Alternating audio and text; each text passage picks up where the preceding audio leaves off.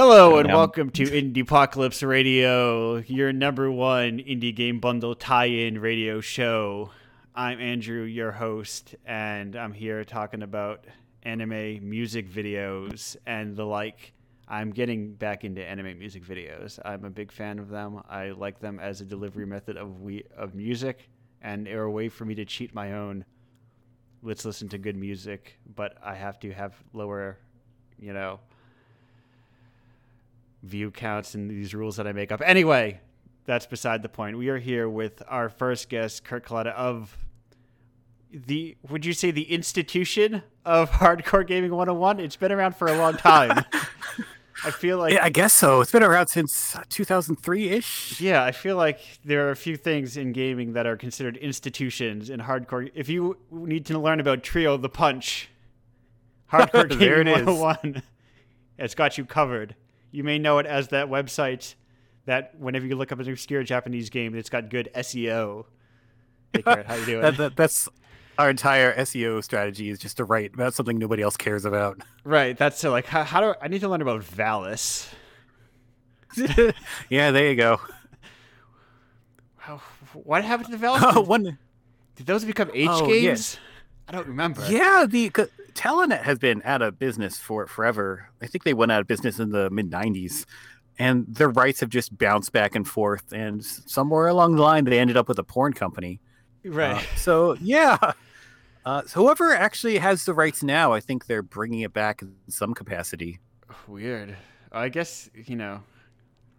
Is I, I, see. I have no context for Japanese culture. I don't know if Japan has the same fervent love of nostalgia as the U.S. does. Oh yeah, they they definitely do. I mean, th- there are specific cultural things that like they had that we didn't have, just like we have that they didn't have. But yeah, uh, as far as like Valis is all girls in bikini armor, and that's kind of universal. So right, it's timeless. Yeah. So anyway, um, I have a question here. Let's. I like to. Where are these? I Oh no, I lost them. Speaking of video games, Kurt, and this is a question yes. from uh, guest two episodes ago because I forgot to ask the group last week to send me questions. Um, what is a thing that brings you joy when you run into it while playing a game? Uh, I don't know. Good music. That's always a good thing. There, there's so many games that are super mediocre that I love just because I love listening to the music along with it. Uh, Yes, I guess you... most recently, the like I, played through Ys Nine, which yeah. was it was fine. Like I love the Ys games, but the music just didn't catch me as much as like some of the other series, and that's a series that's known for its amazing music. Yeah, we've had uh, we had a lot of Ys talk, a couple episodes with Melis Antani, who is getting into Falcom lately. Oh, good. Yeah, he was on our podcast a while ago. Yeah, he's. I talked to him a little about getting into Nihon Falcom and tell me about you know the millions of Trails games in the world but oh my god, dude, you, it would take forever to play through all the Trails games. we will get to Trails later. yes. the secret rule of the chat is I only talk to people I know, like upcoming guests. Speaking of upcoming guests to talk, oh, I want to do that eventually. AMVs. I mentioned I, this is AMV night, which I think I'll do every Saturday, last Saturday of every month now because I think it's fun. We have some anime experts coming up thus the AMV night. But Kurt, are you? Would you consider yourself an anime expert? I used to be like okay. in college, and then I fell out about it. But this was like 20 years ago, so like I mean, I, I recognized uh, Eizouken in the corner. Oh yes, yes. I read some of the manga. I almost read more manga nowadays than I do anime because it's something that's just like I could sit in bed and read yes. at my own pace instead of watching something. But Eizouken is really good from what I watched of it. Yes, I'm very similar where I am more of a manga man myself, and then I will occasionally. I mean, I checked out Eizouken because I really like Yuasa, and I think like Yuasa and Science Saru just do like killer animation. So them doing a show about animation is yeah, like, I know it's, it's it's perfect. But yeah, no, I similarly read a lot more manga than I watch anime, and then I'm like, do I yeah. really need to watch the anime adaptation of this? I don't really. Yeah. But that's nice and lively though, so it yeah. works well. Yes, I I'm a big fan of that show. It's it's very good at like I guess you know the manga obviously as well. It's very good at like really drilling down the creative process and like explaining. It gets really good at like um, Anyway, this is an anime podcast. What are we talking about? This is a radio show. Oh, I could I could talk about you know old anime, but just like stuff I watched in the '90s. right. So, What, what do you think? What was your checking off point? Do you think? Like, oh, geez, what was the last one? I remember watching. um Oh God, Onegai Twins, okay, that and it was it was absolute garbage. Um, you know, like like around the era I was in college was like I used to make trips to New York City all the time to buy fan sub tapes. and- right, right. in, in the basement of Elizabeth Center. And then, you know, we, we knew mostly of our pirate MIRC channels. Uh, and then BitTorrent came around. And then once BitTorrent came, everything moved digital and that killed all the, the fan sub tape industry. Yeah. it's- Do you know what Miami Mike did? I There was a whole article that somebody wrote about it. I know. I, I loved it. I got so excited when I read that article. It was. I was like, wow, that's they really put in the legwork. Yes, All the, all the, the petty scene drama. yeah. I honestly, I, th- I think a lot about petty scene drama. I remember being at line at a PAX once and listening to petty scene drama about the DDR scene in New York. like, not like the DDR esports scene. My mistake. The competitive DDR scene. And there are like these microcosms everywhere in the world of just like Yeah. No, I like yeah, because I I similarly had like I checked out oh, at one point, and you know you grow up and you put away childish things, and I never put away video games, so they, they've Right. always been and then I around. came, But anime is just like, uh, yeah kind of outgrow it. You- You're kind of looking for for uh, stuff that still fits your sort of stuff you like. yeah Um, right. Now speaking of like, you're not just here because you're a cool person within the world of video games that does like helps to well, what did, what would you say your title is over at Hardcore Gaming 101? uh, technically, whenever I, I sign contracts and everything, it's Yeah. either owner or editor in chief. Okay. Those sound really self-important. They do. No. That's. I often wonder what I call myself as the editor of Indie Apocalypse. I just usually call myself the editor if I need to give myself a name. Yeah, But yeah, you would be the editor in chief. yeah, I, I in the Discord I just call myself the top dog. But that doesn't sound official. Yeah, uh, But you have in, in I don't the early like the mid I say the early days, but like I guess I was I was gonna correct myself and say not the early days, but I guess also still the early days because it's been around for so long now. But you yeah. I was Indie Apocalypse was a, like a, a a temporary home, a wayward home, if you will, for um like the Japanese indie obs- or not indie obscurities, but the Japanese obscurity volume two collection. Way back in the day, I guess. Yeah, there's a whole bunch of stuff that I, I started writing. Yeah, I can just kind of kept around. Although, really- ironically, like I don't know, the, the the first the book did okay, but I'm still waiting for actual royalties to come in. So yeah, that's an important. That's the tricky thing about. Somebody thought I was I was breaking even because I they assumed the like the book royalties model that I was using, and I was not. I give people an hmm. advance and royalties because I feel bad because I don't have any money to give them. But Yeah. yes, no, I think because I thought that was a very cool book. I like, you know, older, like forgotten, like not even like good games sometimes, but just like interesting ones. Oh yeah, especially a lot of like the '80s PC scene. A lot of those games are like really rough to play nowadays. Yeah, Uh, but they have really cool ideas. Like they would just experiment with with crazy shit. yeah, Uh, that's why I love them. And like I wrote in the intro, like I'm hoping that somebody will like either purchase the right of these games and, and do them right, or just make a ripoff or something like that. yes, See a last Armageddon 2020 or something like that. right, right. I I have an RPG Maker file that is my first, like used for a game jam. My first attempt to rip off Laplace no Ma that I never got around to doing. I just like the idea. I think it's neat.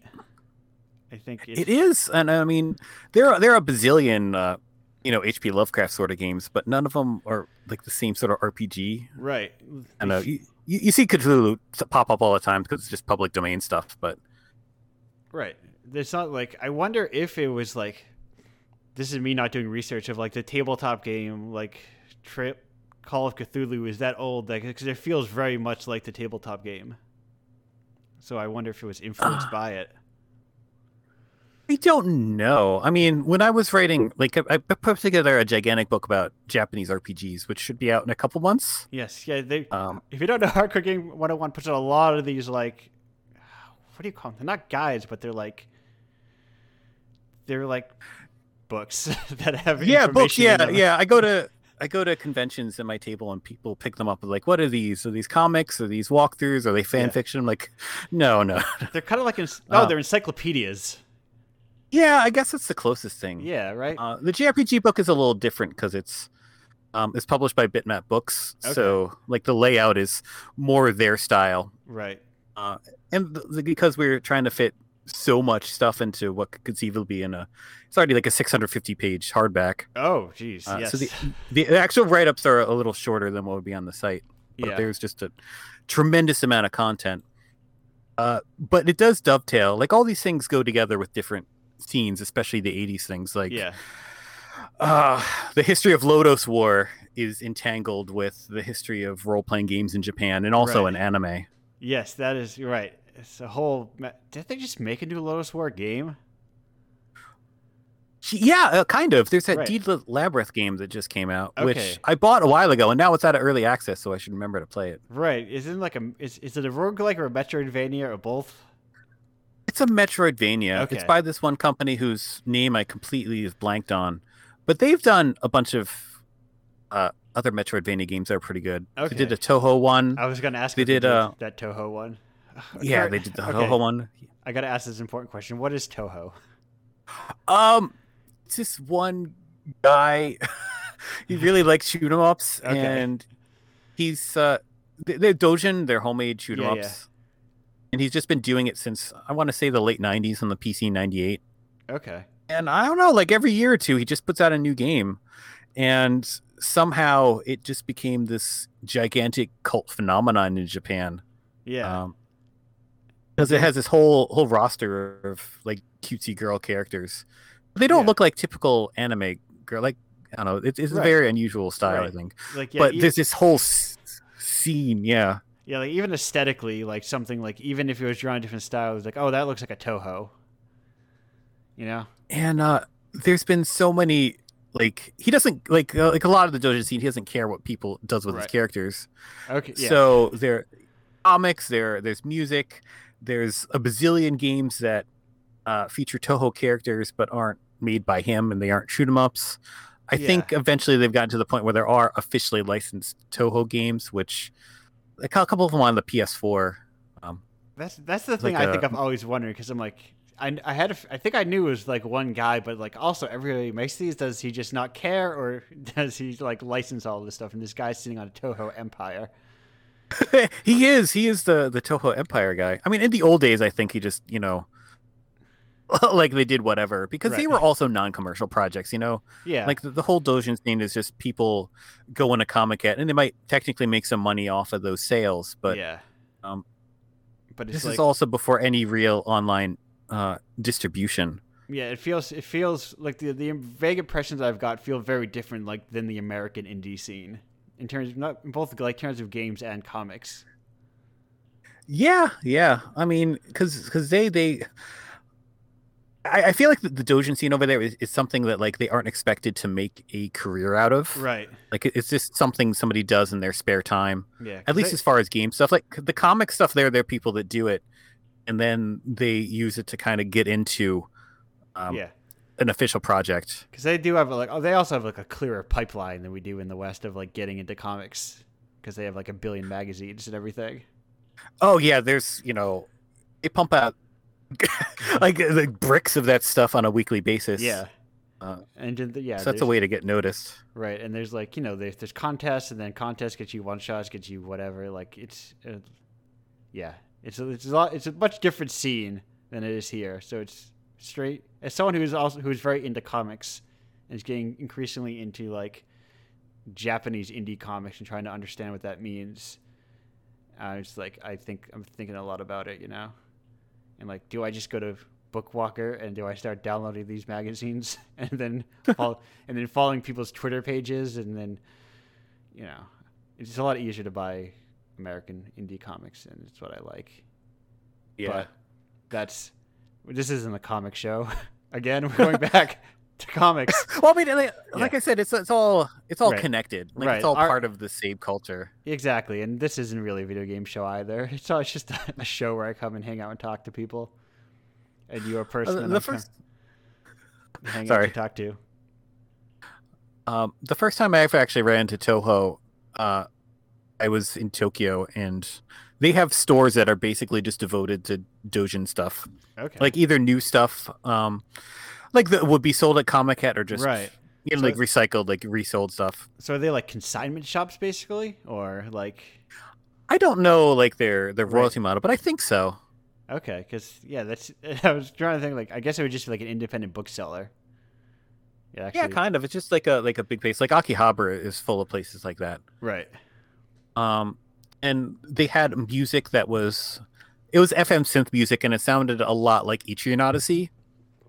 Okay. Uh, so it just caught my aura, aura, caught my ear immediately, and I picked up all the CDs around them, and uh, like that stuff was was for the the PC ninety eight uh, computer, yeah. and they were very well known for for coming up with that, that really distinct FM synth sound. And then later on, I learned that those were all the soundtracks to the very first Touhou games. Okay. Um, I barely barely played them to be honest, Right. because there's just it's so many of them. Like I don't even want to to start Right. to think about them. and they're just like they're are they are they bullet hells or are they just or are they simply simply shmups as you were? They are definitely bullet hells, as far as my understanding. Like any of the ones that I've played are. Right. But yes. Anyway, but bullet hells and Touhou's aside, out of the Touhou hole, Touhou, we um oh yes. yes, outside of our Touhou hole, we have other stuff. But um, like I'm saying, oh wait, I just refreshed and I have a question. And wait, sorry, Kurt, I have a question here from anonymous. How many units Okay. does the typical issue of Indie Apocalypse sell? Oh, how much? How much? What in the what? How many units does the typical issue of Indie Apocalypse sell? Oh, I have no idea. Yeah, that's weird. These are questions for our guest people, not for me. But to answer that question, if anonymous is here, I'd say um, they never break even. Break even is I don't. I can actually honestly just look that up. Was it one sixty eight? I'd say like ten to fifteen copies, maybe. Counting in Patreon and stuff like that. But that's to answer that question. Get that question out of the way. Um, I take questions through indieapocalypse.com slash questions because I do not cultivate parasocial relationships with my fans by reading chats. Speaking of parasocial relationships, Kurt, that's a bad trans- that's a bad transition. Um, It's, it's a good try. yeah, I was like, I, I can't get my can't weasel my way out of that corner I put myself in. But anyway, so you mentioned earlier that you also have a show. What is the name of that show, perhaps? Uh, I wouldn't entirely say it's my show. It's my Oh, right, site's you know I show. yeah, but it's it's the top forty-seven thousand eight hundred fifty-eight games of all time. Yes, I could not remember the number. Yeah, that was just uh, it, it's mostly run by uh, the producer. He goes by the name Xerxes, yes. and I guess that was the amount of entries on Moby Games at the time. Okay. I think it's it's actually ballooned substantially since then. right. That's where they came up with that seemingly arbitrary number. But And uh, kind of the gimmick is that just people will nominate a game, and then everybody, you know, a bunch of the people will play it, and then discuss it and sort of rank it on this list. And the whole idea is that over the course of, you know, several hundred episodes, you'd have this ridiculous Frankenstein of a list. right. And Um, and that's where we're at. true. What is your number? Do you have what is your number one at the moment? Do you remember? Oh, what is it? I gotta look it up. It's it's definitely something like normal, like like Tetris or something Right. like that. Super Mario World. I think the uh, the highest one that's not one of those like NieR Automata just like the people that were on that episode absolutely loved NieR Automata so that is extremely high I've never played NieR Automata, but I do love NieR a lot. The first game. uh there there's parts of the story that i like better about the first one but automata plays so much better That's what I've heard, but I it it it was like s- such a distinctly bizarre like game that's like that just takes so many like stylistic swings, and I appreciate so much about it. I love Yeah. when it just becomes Resident Evil for a chapter. Is It's like they have that remake sort of coming out soon. right with the with the, with the cool dad, not the ugly dad. Oh, he's not even a dad. He's the older brother. Not not interested. Yeah, I like I like the the, the cool dad. You know, well, whatever dad. right. It, it was definitely a prototype for the dad games we got lately, but I thought that was a lot more interesting than than brooding teen. So You're right, right. We have, as someone who covers, eh, you know, a lot of Japanese games, I'm sure you know we they have enough brooding teens. oh, they're everywhere. And like, That's why. Uh, I, I Sorry, feel like when I blowing my mind when I like Final Fantasy X, like Orange, like 22 or something ridiculous. I I think- know. I'm like, excuse you? I thought he was supposed to be like 40. But Oh, that's why I love uh, Yakuza Seven. If you played that at all, oh, sorry, he's only he's only 35. My mistake. Sorry, Auron. I feel like but he's still like falling apart. Yeah, yeah. I feel like there was some JRPG rec- like I saw, and like I thought he was like the older guy, but he was like early twenties. like I don't. Yeah. So Yakuza, tell me about oh, old men punching each other. Oh yeah, that's great. Everybody in that game is like in their 40s and 50s. Yeah, I I I just recently in in my long studying of kanji have got to the word oyabu, and I'm like, I know what that word means. I have played Yakuza before. I played like all of them, but the last two. Then I went through that like journey.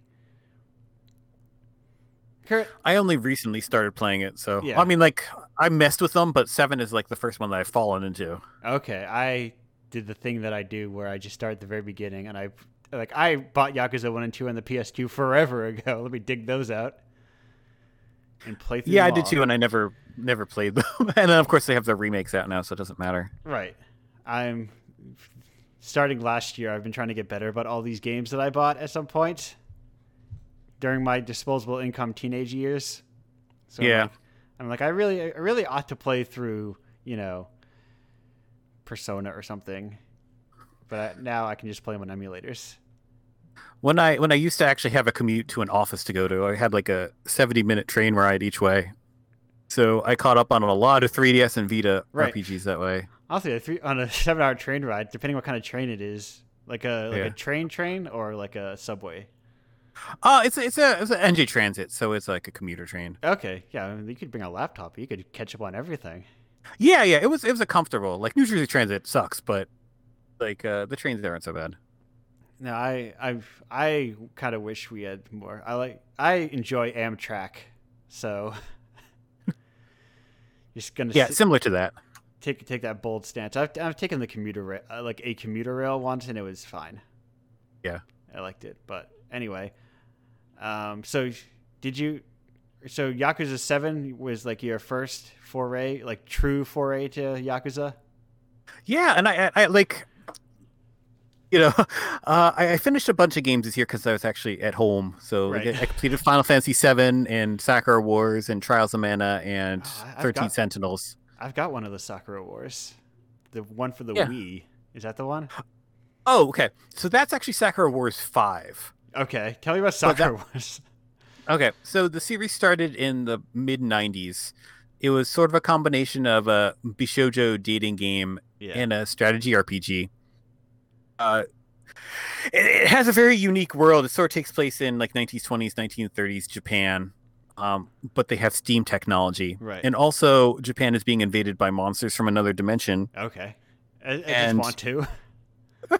Yeah, this is these are the uh, one and two. Yeah. They came out originally for the Saturn. So you're in charge of this all-female troupe who, during the day, they put on theater shows, and then when the monsters come out, they jump into their steam power mechas and you fight them. Okay. Uh, so those were all like that was during the time when Sega hated RPGs. They didn't think that they were worth selling. Right. Um, and I mean, to an extent, it, it, it costs money to dub those things. It was kind of before anime really took off here. Yeah. Um, Right. I, I feel like it wasn't until like Final Fantasy VII and Eva and then Toonami and all that sort of stuff where uh, you know people understood what that sort of stuff and it got more popular. Right. Yeah. It was became like marketable, and like the West became a reasonable audience for it. Yeah. Oh, I was like America. Europe was more finely tuned for it.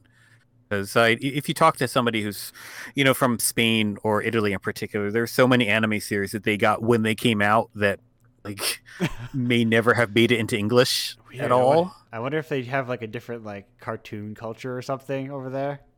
They, what? they absolutely do. Um, just because, like you know, Dragon Ball, they showed Dragon Ball when it was on. Saint Seiya, I don't know.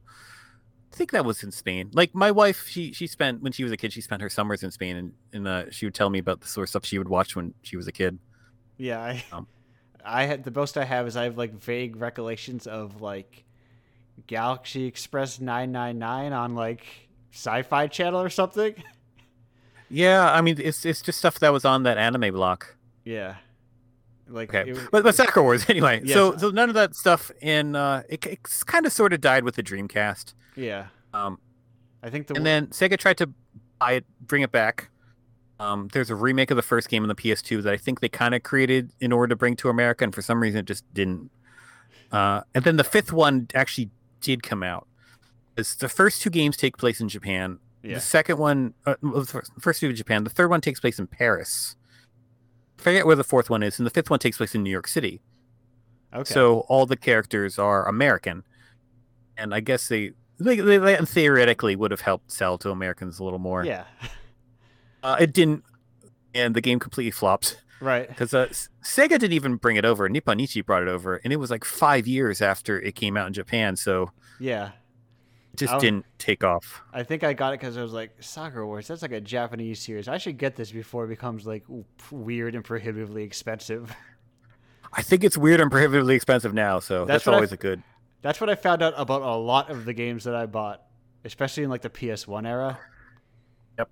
Because my my price charting account was gonna get closed down, so I was like, I guess I should add my games to this, and then it was like, JoJo's Bizarre Adventure, like two hundred dollars. I'm like, oh, I paid like forty for that game. Yeah, there, there's all sorts of stuff that I would just like buy habitually, especially those sort of Japanese games that I knew they'd be hard to get later. Yeah, and I guess it seems foolhardy because they would just kind of go on a shelf for years and not get touched. Right. But then, like when I worked on the Japanese RPG book, like I almost didn't need to buy anything because it was just sitting right there. Yeah, Because any of the games I would need, especially DS stuff, was just a lot of money. Yes, yeah, no, I, right. I some a lot of my DS stuff that I even got like back in the day. I think it was not like it was very much not full, complete in box. You know. Yeah. Oh, so long, my love. I was for some some reason in my mind it was. I was its subtitle was "Let Us Cling Together." I don't know why, but it's Oh, not. that's the uh, the Tactics Ogre.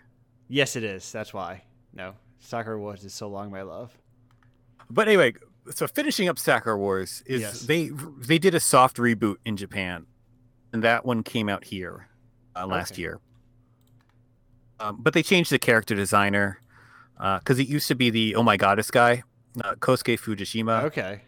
and now it's Tite Kubo, who is Bleach. Yes, So Hey. it looks wildly different. but the, at the same, I'm gonna. What do you say about Bleach? I think he's good at drawing clothes. he's got like he's. I the I love his fat. He's got a good sense of fashion design. I think. He does. So did uh so did Kosuke Fujishima too. Like Yeah. he really was like somebody who obviously looked at fashion magazines. But yeah, sorry, I'm gonna let's not worry about Sakura Wars and get too invest.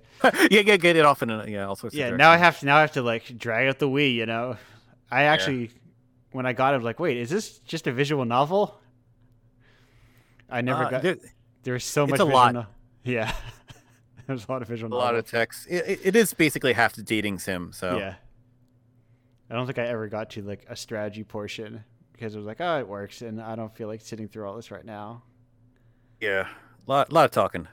But eventually, eventually, uh, with all the time I don't have, I will find a way to get to get back into these weird Japanese games. I mean, I just want to get into like stuff nobody cares about anymore. I mean, you mentioned earlier at the top that you wish somebody would buy, you know, like Valis or whatever, and part of Yeah. like part of my like if I if Indie Apocalypse made a lot of money, I would like Criterion style be like, let me go to Japan and like buy up all these orphaned licenses and stuff like that, so that people could like port and play games forever. There like- are people that do that. Like just today, there's this I want to say European company called Pixel Heart, okay. and they got the licenses for stuff from Visco. is do you know who Visco is? I do not know who Visco Yeah. is. Nobody knows who Visco is. Um, they made a game called a shoot 'em up for the Neo Geo called Andro Dunos. Okay, do not Uh, not one of the, the Neo Geo's better shooters. They made a, another Neo Geo game called Ganryu, also not particularly good. But they're making sequels to them because they have the rights, so why not? Right. I yeah. guess. Yeah, that's. I mean, that's the tricky thing about games is that you can't just be like, I have the film canister just to put, time to put it on the new format. You have to like port it so it works. Yeah, it's it's a lot more like those. They, they actually, I don't know if that was that company, but whoever owns the rights to those Visco games, they're they're pretty loose with it. So Yeah. there are people putting out aftermarket Dreamcast games. That's basically just like a Neo Geo emulator, slightly configured, and then the game. And it's like they're they're legit. They're not like pirate stuff. Right. Uh, just wowed at the effort for these games, which like aren't aren't necessarily awful, but just aren't games anybody really cares about. No, but I think I, I honestly I think that's the beauty of games, and I think that's why we need more like people need to care more about the real middle of the road games. You know that just Yeah. nobody talks about. It's why I like you know HG 101 is there's a lot of there's a reason that it comes up in search you know high SEO because like nobody cares about what was it like Cyberblock Orange one of those games.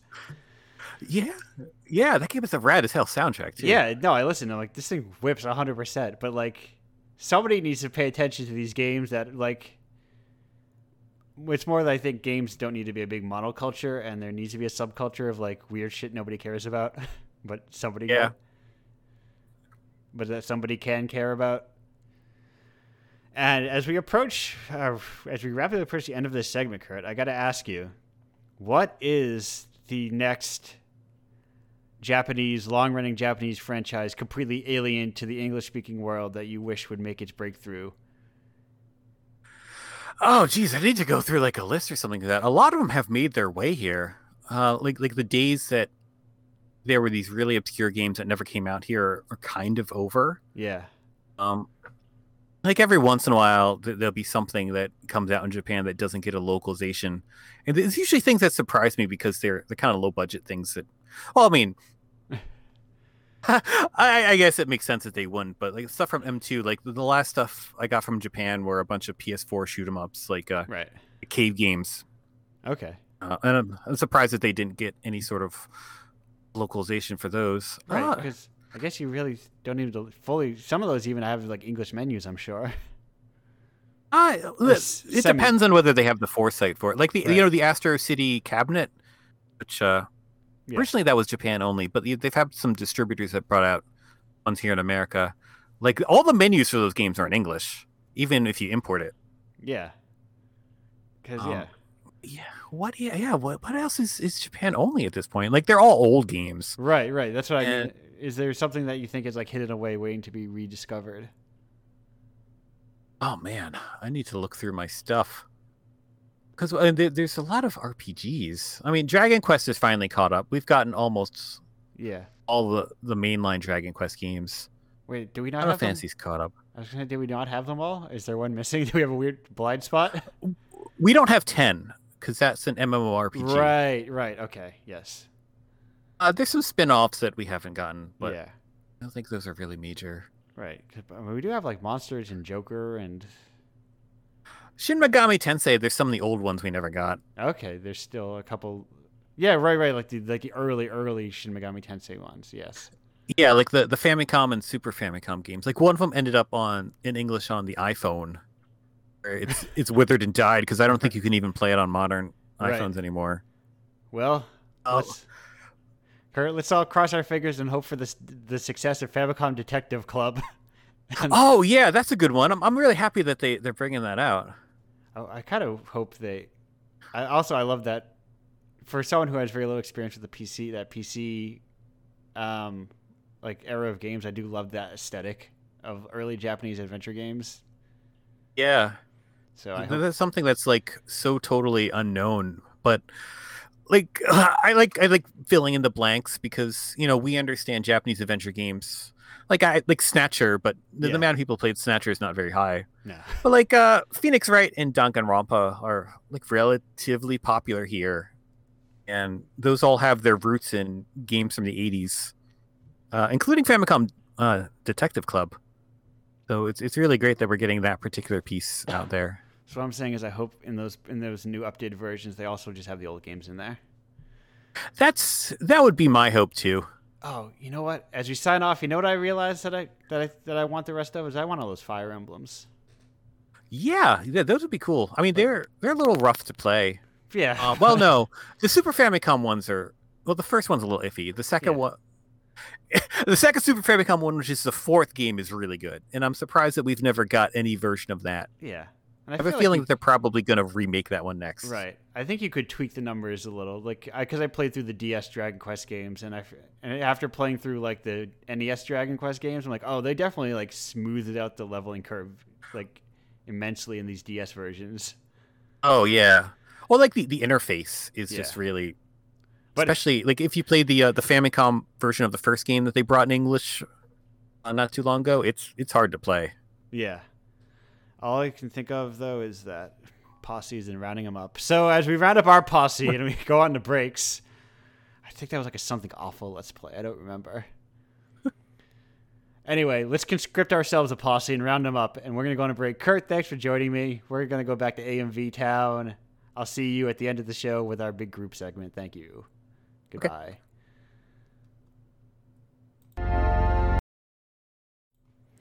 Hello and welcome back to Indie Apocalypse Radio. We are here with one of those aforementioned anime experts, Chris. Hello, Chris. How are you doing? So Eiyuu Densetsu started in 1992, Okay. uh, but it didn't really become popularized until I think believe 2011 with the uh, release of Sora no Kiseki, starring uh, Estelle Bright and her orphaned adoptive brother uh, Joshua Bright. now, is how that much first time do you game? Is that first game available? They ever go back and put that in, in English? I don't think so. I don't know. I mm. only got in with Trails. Right. Yeah. No, Melis, I think he's, he's talking about like a long history of Nihon Falcom, and I played like a decent amount of Ys game or a couple of Ys games. Same. I think I played up through up to seven or eight, and I don't remember if it was on air or off air, but the soundtracks were talked about, and the soundtrack for Origins absolutely rips. Yes, he, they. Kurt was mentioning that the Ys soundtracks were very good, and he was disappointed by nine soundtrack, I believe. But Uh, but before we spiral out, I do want to give a free plug to Kurt because I, during his segment, Googled him because I'm insecure and want to know who I'm up against. yes, yes, And, and spe- specifically checked out the Twitter, and there's a link about it, or there's a link at the top to uh, a book they put out. Apparently, Hardcore Gaming 101 presents the unofficial guide to Shin Megami Tensei and Persona, yes, which I absolutely adore both those series, and that sounds super fascinating. Yeah, I have. Uh, I think I have the Sega book and the Japanese obscurities book, and maybe one or two others. They're very good books. Like that's a very. Listen, we're Pat's Kurt segment, but let me say he has a very good website. I'm a big fan. Yeah, Uh, I'd never heard of it, but it sounds very interesting, Yeah, it's like if you ever need to learn about Shiren the Wanderer, which I do because it's on my Steam wish list. right? If you need to know where Shiren the Wanderer came from and learn all about Mystery Dungeon games, why is this Yeah, game? I don't know about that one. Why is Pokemon Mystery Dungeon called Pokemon Mystery Dungeon? Are those the same as Chocobo's dungeon? Yeah, those. All right, I'm out. I think I believe Mystery Dungeon might. I wonder if that's just like the term for Japanese roguelike, or that that's like the term they used for that style of game. What? But they weren't roguelikes. Oh my god, I never no, because you started over. There was like no progress. Oh, I mean, I guess that is a roguelike, Yeah. right? But you know, Cho- Chocobo's Dungeon has soft. pro- It's a rogue. It's Chocobo. Dun- Chocobo's Dungeon too. Is that a roguelike or a roguelite? Because you you have that persistent town. You you retain your levels, but you lose all your equipment. Yeah. Okay. Uh, I had not considered that ever. Yeah. Or is it- Chocobo's Dungeon Two was my first roguelite. Yes. Or is or is it a mystery dungeon game, which I think might be a genre in and of itself? Yeah. Yeah, I don't know. but Anyway, These these are questions neither of us are equipped to answer. you are a co-host of. You may know Chris here as a co-host of the not much of an institution. my first anime. How dare you? First of all. Well, it is less of an institution. Oh yes, very much so. I was called an institution last week, and it made me very, feel very uncomfortable. I mean, it's my What does it take to be an institution? uh, be around for over a year. Uh, okay, we are not an institution. I mean, I guess it's just very weird the idea that somebody would see me at that as that at this point. But I think there are people who are who do, and it's just a very bizarre thing to grapple with, you know. Yeah, I'll be an institution. Anyone can call me an institution. I'm down. But anyway, you talk about anime, right? So let's talk about anime. Um, so what what's oh god, what what's anime? And should we be we should we all be pr- truly pronouncing it anime? Uh, oh boy. That okay. So that second one is like an existential crisis kind of question. Where yes, we should also be pronouncing it karate, Yes, but come on, we're not gonna. right. No one wants to do that. No, I yes. So okay, so on a, on a semi-related question, English Yes. versus Japanese titles. Where do you, what do, what is your when do you when do you switch to English? When do you stick to Japanese? I think it's what I knew first. Okay, Um, and Trails is like a perfect example, right? Like I could call it Eiyuu Densetsu for Legend of Heroes, or I could call it like Sen no Kiseki for uh, Trails of Cold Steel. Right. But I knew it as Trails of Cold Steel. I know the series as Trails, so I call it Trails instead of like Kiseki or whatever, right? yeah, Um, yeah, and I think that's just kind of the principle of it for me, anyway. oh no. The, the fact that that Mana game actually came out in the West has burned my brain of what that Japanese title was because no one calls it that anymore. Oh, Seiken, Densetsu 3. There we go, found it. Oh yes, yes, yeah. Probably a Densetsu somewhere in there. Yes. It's very strange. I learn slowly learning the language and like I semi approach not like my level of Spanish, but I was just reading like Japanese mini comics that had like, you know, English translation inserts and I was like, "Oh, I could kind of read some of these sentences without the inserts." But like So you know that Kikaku means plan. I know you don't need the translator's note now. No, I don't. I know all about kikakus and how Hmm. they mean plans. Yeah, I know all about these. No, I actually have not learned kikaku yet, but I have learned other a different word. They use preparation or plan. But all words mean different things, and a lot of turns out, you know, all languages have homonyms and Yes. synonyms. Yes, and they're very confusing when uh, you don't know the language, Yes, but Eh, especially like how it's how it's spoken. right, right, because it has a different sense of structure than English.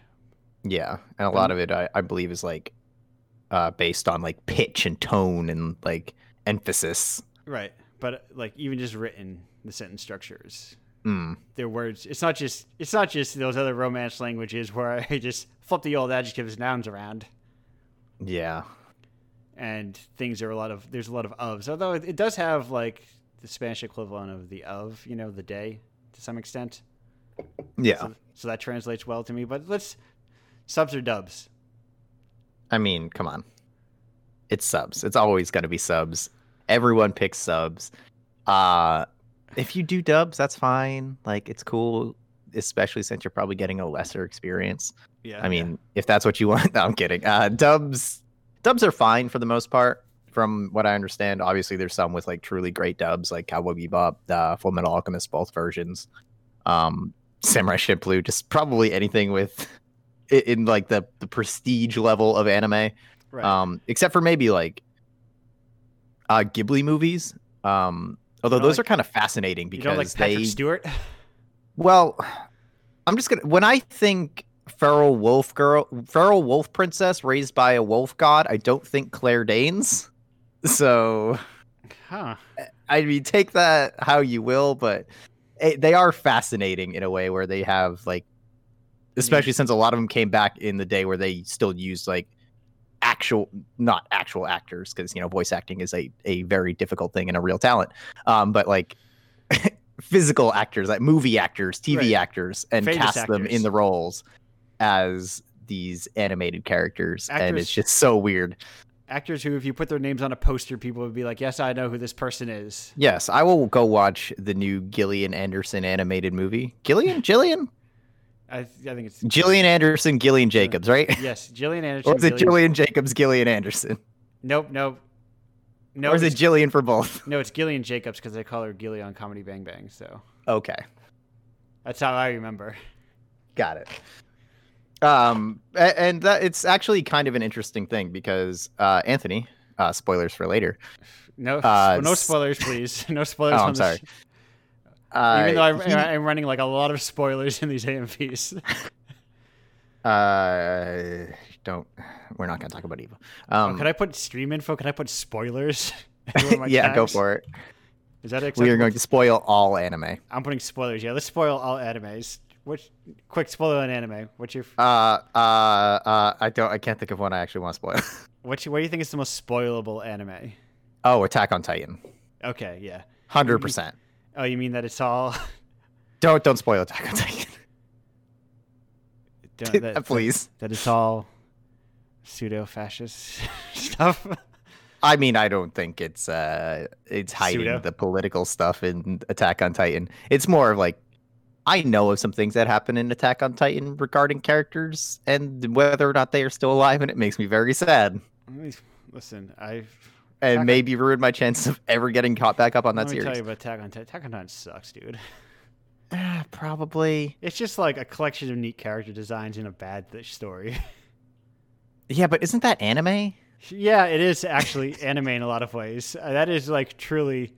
I realized that like after uh, like a after like a manga ended, ended, I stopped going to Viz because like like even though I have them, I'm like I just stopped reading all the other stuff I was reading because the thing that was drawing me there, I was not being drawn to anymore. So I was just like, I'll catch up to them in like a year and see what these character costumes did. You know? Yeah. And I think that actually is kind of an interesting topic. But just to answer or to finish my previous thought, Yeah. um, Anthony does sometimes do dubs and surprisingly will call out like certain lines that or, or like we'll even remember certain lines that I want to call out from the sub that have like that translate differently and like try to work with wordplay and it's kind of interesting to find to see the differences between subs and dubs and how they try to keep some stuff intact or even just like cre- like we're watching a show right now and uh, one of the characters is referred to as um, an empress like it, they're obviously leading into a tarot conversation because anime loves tarot Yeah. um, and someone jokes that she's a queen, and honestly, that joke probably doesn't super play in a way because I don't really get like what the joke is there by calling her a queen instead of an empress. But in the dub, she's referred to as a dominatrix, Okay. which makes a lot more sense to us. We understand what that is. We know what that means now, right? Yeah. Okay. So important question: subs, subs versus doms. Uh, Subs or doms? I mean, hey, whatever you're comfortable with, really. Same same answer. Okay. Perfect. Um, so you were saying about anime and anime for children. Characters not existing in anime, yeah. Yeah. Yeah. Um, I I actually literally had this thought earlier today because I was doing nothing. Um, Perfect. Perfect thing to do. um, I had this realization of like, so uh, doing this podcast has been kind of eye opening in a way because anime is maybe like the only, and I hesitate to call it a medium, but it kind of is treated like its own medium. They put out so much of it. Yeah, but it's like the only one of those that I never really, for any reason, engaged with critically in a way that I have with like anything else. And now that I am doing that, first of all, I'm gonna go. I'm, I'm gonna go on a hot take here. Anime is good. That's. Uh, I feel like that's that's you not betraying the brand. Be honest with me. No one. Listen, I'm gonna turn off the stream real quick. Click. Be honest with me. I turned off the stream. Tell me your real opinions about anime. God, I hate anime. I can't wait to get off this stupid podcast. When is when, when are you Um, gonna when is you gonna do my last anime? God, dude, any day now. I'm so sick of anime. It's all the same. Is that is that shoving giant breasts in your face. Right, Those ones are mostly fine. giant moe eyes everywhere? Yeah, dude. no, anime is good. Yeah. Actually, it's kind of surprising. Like, I another another hot take coming in. Yeah. Cowboy Bebop's really good. Yeah. Like, I actually think it's a legitimately like a fantastic show, like masterpiece level, deserves to be talked about when people talk about like prestige television. But because it doesn't star a sad middle-aged white guy over, and span five seasons, no a- one talks about it. a- It doesn't earn that. Hey, Spike is kind of a tough man making tough decisions. He is, but first of all, he's not middle aged. Right. Second, I don't, I don't, I don't How- remember where how old is what Spike's ethnicity is. Uh, I think he's in his like twenties. Maybe that's who I was thinking of when I thought he was older, and then he was like 22. Oh, I think he's in his like late twenties. Right, right. Maybe I'm not. I, I will click. You know what? I wonder if it's that Tales from Symphonia guy. Yeah, maybe. Oh, no, no, Oren is totally legit. Like that guy, that man is forty years Yeah, old. He's 35. I don't care. I don't care what he tells you. That man is forty years old. Um, I think it's that guy from Tales of Symphonia. I think you know the guy I'm talking about. The guy who's like the devil or whatever, I don't. or he's like a bad angel or something. I barely remember Zello. Zelos. Zel- no, no, that guy's that's He's the only character. Lloyd. Nope. Zelos is the pervert. Lloyd. Uh huh. Tales of Symphonia is the best-selling Tales game in the world. Bummer. Vesperia is way better. Um, um, anyway, Uh, keep going. Keep but talking. but, but yeah, I, I Kratos. like it's it's actually just. Where was I? Why were why was I talking about this? you're talking about anime is good, yeah, but why? but it's not prestige television. Oh, right. Because and I, I think like part of what's fascinating about anime is like you're right. There is so much of it, and I'm almost really looking forward to the point where we run out of good anime to do on the podcast. Oh, so you get re- so and have to get into like the actual stuff that's like what are we doing? And i'm curious if at like that point we would warm to it because I think I believe that that's what they call Stockholm syndrome. maybe. But also i part of what i've noticed is that anime because anime typically is like so condensed right Yeah. um you get your full show in the course of like 26 episodes 52 episodes Basically if it's a long one Basically 13, 13 to 26 hours. yeah and You could binge it in a day, no problem. So for the most part, it has to come out swinging, like, and it, it asks the audience to buy in, like, on the idea that here's Attack on Attack on Titan, right? There, there's this girl that likes potatoes, and now she's everyone's favorite character based on that one character trait.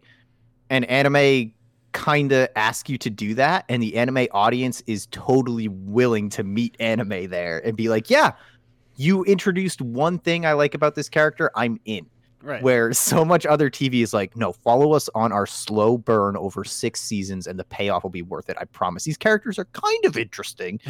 But anime is just like, I'm going to try and entertain you in the first three episodes. Please just be with me here. yeah. Please buy our light novels. Yeah. This is why we made the anime. It's so much less of a commitment, too. yeah. You can bang out an anime in an afternoon. I- listen, I have bemoaned the thir- the lack of thirty minute like dramas in the in the West. like we need them. We need them bad. Yeah. I mean, don't get me wrong. I'll, I'll, I'll go and watch like all that stuff too. Like I'm gonna finish Better Call Saul or whatever. But man, I, I just wish there. It, it's such. It's such a weird space and such a weird like. There is some stuff like it, I guess, but there's also like nothing else like it. Right. I think I think this this this came up occasion a little last year when it got canceled, but I think the Venture Brothers is the only thing that's like anime in the U.S. And that's not like Avatar, which is like more geared for children. Yeah, I, I think Avatar is all ages. Avatar holds up. It it is, but you know what I mean.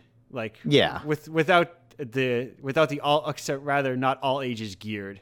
Something that can be like, Yeah. oh no, this is for adults. It's also going to have dense worlds and storytelling and like complicated characters. That it also, I mean, that is also here's that is also a show of here is this character's trait right up front. Yes, exactly. Please like And yeah, pl- please like this character's trait because that's it for the next 35 episodes. And but then we might fall in love with this character, and then in season seven you get all about fucking Shore Leave's backstory. I don't know who that is. He he was whatever. He was like they were like. Uh, I'm not going to explain Venture Brothers lore. Shore Leave was. Well, you see, Shore Leave was secretly he was part of the OSI. He went undercover. Uh, they were doing, they were gay, but then they were secretly not. And then he was because they were going undercover as these Christian boat evangelists or something. But he was secretly undercover and working for Sphinx, which is part. Anyway, I think it's a great show. So Kiryu Kazuma is a yakuza. He, okay.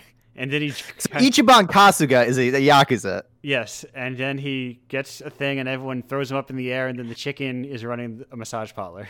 The chicken, no, no, no, no. The chicken works at your uh, venture capital business. Okay, your dot com It- business. and if you talk to it enough, it lays eggs.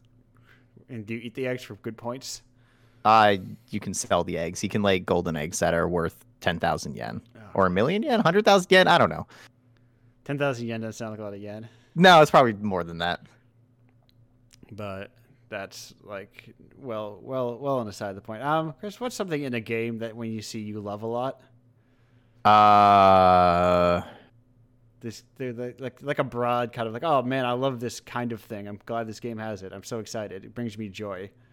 Um, so I guess strictly speaking from like a story perspective here, I like scenes that have literally zero consequence or implication on the greater plot. Okay. I love a scene that is like here's the characters doing something and it literally doesn't matter. You could cut the scene and the game would not change at all. A slice of life, if you will. Y- yes, but but not not one that necessarily like is y- as a vehicle to like push the characters forward. It's just like look at them live in this moment for a little bit. But uh, listen, let's go down to this wild. We let's, how much time do we go down to this wild rabbit hole of? I think that stuff is all actually also essential. Yeah, I mean, yes, I I agree, but at the same time, I feel like you could cut it and Right. be like fine. It's not it's not plot relevant, but it is experience of the art relevant. yeah, so almost like a really good side quest. Okay. Uh, I mean, not necessarily, but you could think of it like something like that. And since we talked about uh uh Tales briefly, I Yes. also a main character who is not afraid to get stuff done. Too many characters have to be like the no, I'm the good guy. I'm not going to stoop to the level of the villain, but man, Yuri Lowell just straight up straight up kills people, and it's fantastic. Because dude, you don't got time to deal with that villain. Just cut him, get it over with. We need him to come He's back. not going to stop. We need to come back later. It's uh, yeah, I, yes, okay. The, the, the extreme moral high ground, Yeah. whatever. But I should maybe I'll get. No, no I'm not gonna get into Tales. I was gonna say let's get into Tales, but I'm not gonna get into Tales. I What's think up? there's a new one coming out. Let's all get into Tales. You know. Let's let's not. Oh, I should play the Tales theme on this. Oh God, Tales of Graces, that one. Tales of Graces F. Yeah, man. Some good, some good, some high quality. I, I no, I'm never gonna reach the point of just starting to play anime intros on here. That is too far. That is a bridge. it?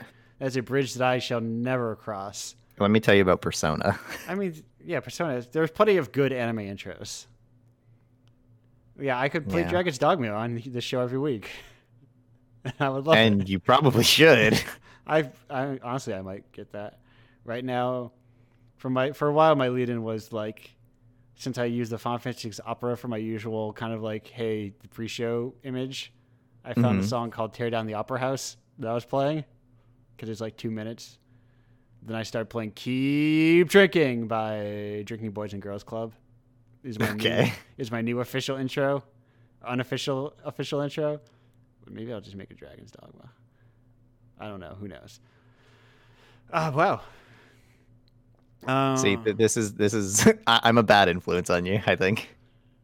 Yeah, I yeah I have. Listen, I the reason I'm the real reason I give myself besides to like be like cool indie guy and that I like actually do enjoy listening to a lot of that music anyway. The reason why I give myself that kind of like sub 50,000 Spotify monthly for like picking artists for the show is so I don't get extremely self-indulgent Mm. and just I get extremely self-indulgent when I do like MIDI nights, and that's where I can play like Prince and stuff. but no Prince AMVs like that I could find easily, at least. They all got taken down by his lawyers. Right. You know, no, there were some, but I wanted, I specifically wanted Let's Go Crazy because Ah, I that intro of Dearly Beloved I think is a good intro to every and any show that anyone has. But uh, anyway, we are I believe approaching the end of our segment already as these 30 minutes zoom on by cuz I know because it's very easy when you make all your segments 30 minutes long that you just need to know can you multiply by 30 and if you can then you know when the segments end. So, as we approach the end of this segment and move on to our next segment, Chris, I have to ask you, um, what is the first anime? Once you've gone through all the good anime, what is the thing? What is the first eh, anime you think you'd you'd offer up for your show? Um.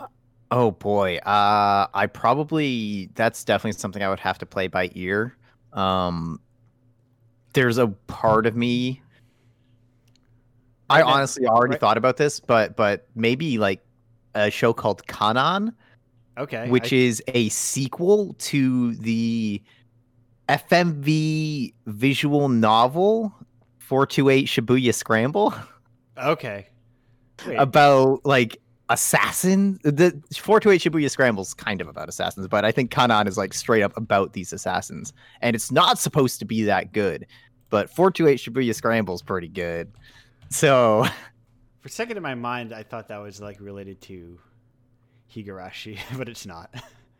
no or or or it could be like maybe one of those like the like Utawarerumono like one of those long running visual novel series just to be like okay what are we doing here Right. That was like it was like like post Lodoss Wars, like vaguely D and D ish kind of feeling ones. So it's like D&D Yeah. ones.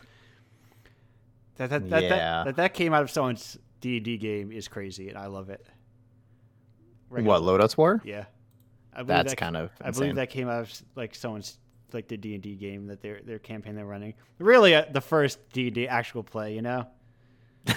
Yeah, anime is the first D and D actual play. I And with agree. that, with that statement, we're gonna go to break. Chris, thank you for being here. Uh, we'll be back in like two minutes, I think. Get ready for. I think I queued up MF Doom. Hello and welcome back to Indie Apocalypse Radio. I have been doing a bad job at re-introing all of the videos.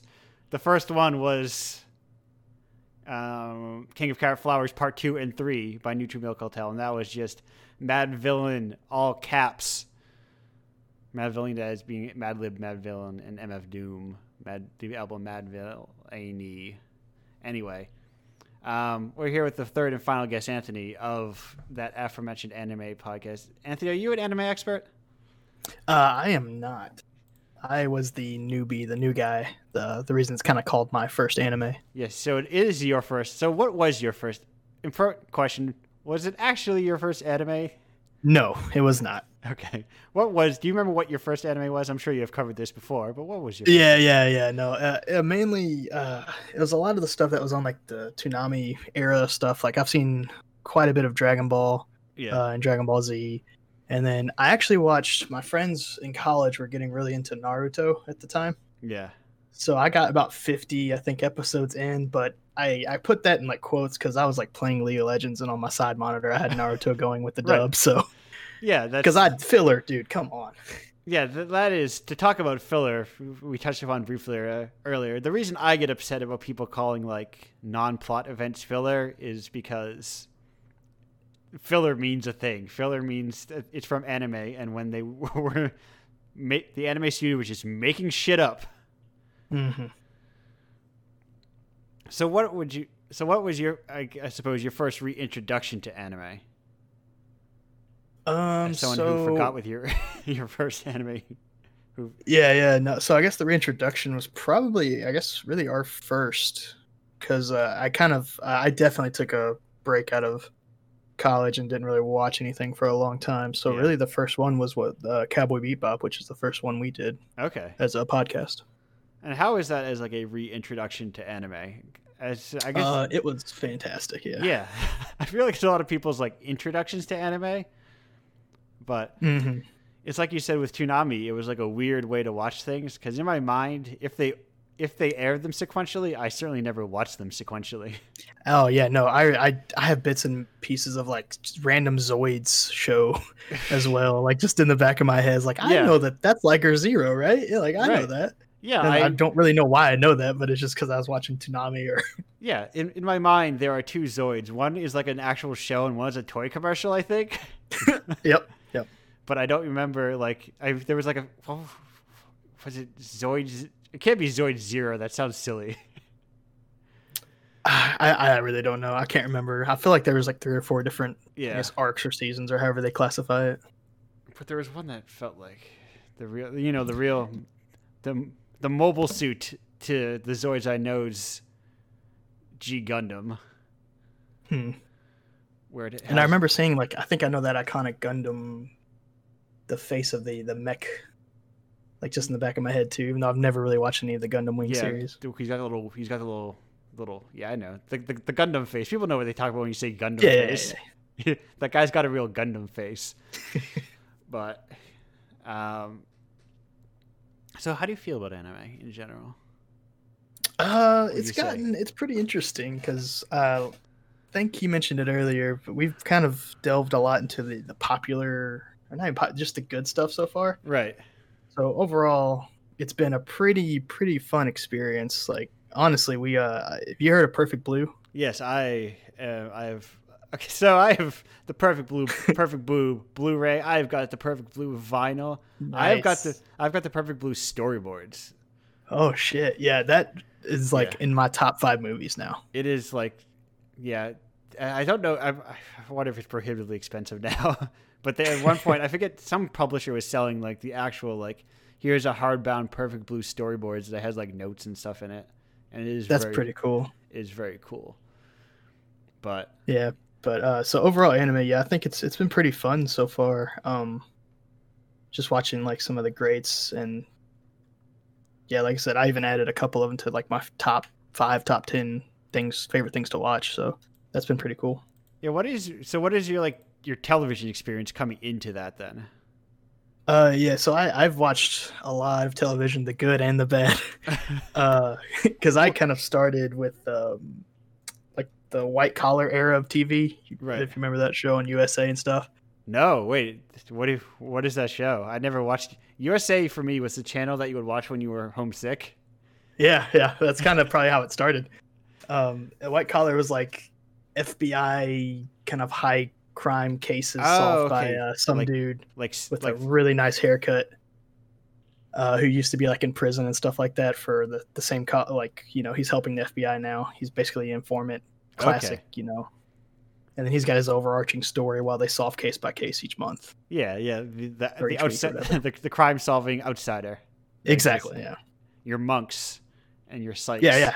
Basically a, a monk esque kind of thing. A bones. But yeah, that kind of led me on a path to like, uh, I think Dexter was a big show that I watched. That kind of took up a bunch of time, and then Okay. uh, that stuff went into like you know Breaking Bad, Game of Thrones, all the pretty much what everyone talks about Right. classics. I'm very kind of mainstream. So so what's the real horse that you watched? the real, Um, the real bad guilty pleasures, I guess, because you, you you you can't lob me a softball like that. Yeah, Suits. I don't know. I feel like Suits was a guilty pleasure. I don't feel like I got a lot out of Suits when I was watching it, but it was just like you know, just on. Right. Um, even oh man, there was a spoof sh- or like a not a spoof show, but a um, it was a show making fun of the Real Housewives. okay. It was like, but it was uh by. Oh man, it's abuse. It's I'm just losing it right now. I know what you're um, talking about because I heard it mentioned on a lot of podcasts. Yeah, but um, a lot of the- actresses were like comedians are in it. Yeah, yeah, but it was kind of making fun of that, and I actually watched that show like unironically for a while, but it was not good. Yeah, that's, that's, that's I feel like I see that a lot when I like I will hear someone who's very funny on a podcast and they'll they'll plug what they're in and then it has like a 3.6 out of 10 on IMDb. It's like Yep. Yeah. These people are funny here. I guess this doesn't translate to scripted comedy or something or they got bad scripts. That complicated thing, but hmm But anyway, that's well and truly beside the point. What, are, what about video games, Anthony? We presumably talk about video games on this show. Oh yeah. Um. So I don't. I haven't played a whole lot of indie video games. I, I um, but I've I played a lot of mainstream. I did like I think I started. Well, my favorite game of all time is Final Fantasy Tactics. Okay. Yeah, I was really into that. And uh, besides that, I guess uh, The Last of Us, big fan of that one. Yeah. Uh, the new God of War, I was pretty fun a fan of. But um, yeah, I stayed pretty mainstream on that. I played League of Legends for a while. Yeah, that's Link to the Past. I was yes, I'm a big fan of Link to the Past randomizer from the chat here. From the chat here. Oh yeah, yeah. We've been getting into the Link to pass randomizer stuff too. I was thinking I was I saw someone doing like the um, one of those crossword. Cross World is the one where people play the same game, or is, or is that cross? Oh, multi worlds. multi world. That's the word I'm looking for. Yeah, yeah, yeah, yeah. I've yeah, we play multi worlds as It well. They're they're pretty interesting. it seems very cool and it's very like there's also like approximately like a million randomizers now because everyone's like looking for like the new randomizer i think hmm And they even mix games together now too. Like I was Yeah. watching, like I think it's, uh, they mix uh, Link to the Past with the Metroid, and they randomize it all. yeah they've done that like literally, you'll just you'll go through a, a door and wind up in a Metroid game. I was like, what the hell's going on here? right and they do that multi-world too same thing Yeah, that, So that's got- insane to me. you've got three people playing yes it is a fascinating thing and that it's in, maybe there aren't any but i feel like it's interesting that for as long as it's been around i haven't seen that idea like actually brought up in a game before like uh, someone's like i want to make a game based around this randomizer concept Oh yeah, I don't can't think of it. Yeah, almost, huh? Like a multiplayer, almost like a roguelike kind of idea. because I, I Yeah. guess but here's the, the larger philosophical question can you make a randomizer if you don't have it th- something to have been randomized you know yeah, that's true. like what does link to the past randomizer look like if it's like the original game that you made and there is no link to the past like how does that game like how do you create that game it seems Yeah, I guess you could make like the you know here's the canon story or whatever, and then like okay, now that you've done that, here's the randomizer and just release it all as one game. You know? right or like here's like how do you yeah it's a bizarre a truly kind of like bizarre thing to think about but i like it i think it's i think that game works because it's kind of very small enough but like open enough and all so much stuff does so many different things in that game Mm-hmm. that it's easy enough to like get bits and pieces where I feel like plenty of other games like it doesn't work because you get locked off or it's more like structurally linear. And you have Yeah, to like, Link to the Past works really well for that. Yeah, like it works very well in terms of just like it feels very much like you're playing Link to the Past, not like a weird ROM hack where you changed a lot of stuff around. Mm-hmm. But And also, it's uh, like the time. I've seen some of the speed running guys Yeah. do like eight hour games. I was like, no, I ain't got time for all that. Like uh, hour and a half to two thirty or something like that. Once you get pretty good at the game, yeah, that is Uh, yeah, you can do a run. right. That's an enough for me. I I, fir- I think the first time I launched ever launched it up, I was like, I'll do Keysanity. That seems like fun. Oh no. That no, that was no. I can't even do regular ones. Sometimes, like when they have their tournaments, I'm like, I'll play along with the tournament. Then I'm like, how you finish? I don't even. yeah. You're playing Keysanity. How are you done? I'm just playing normal mode.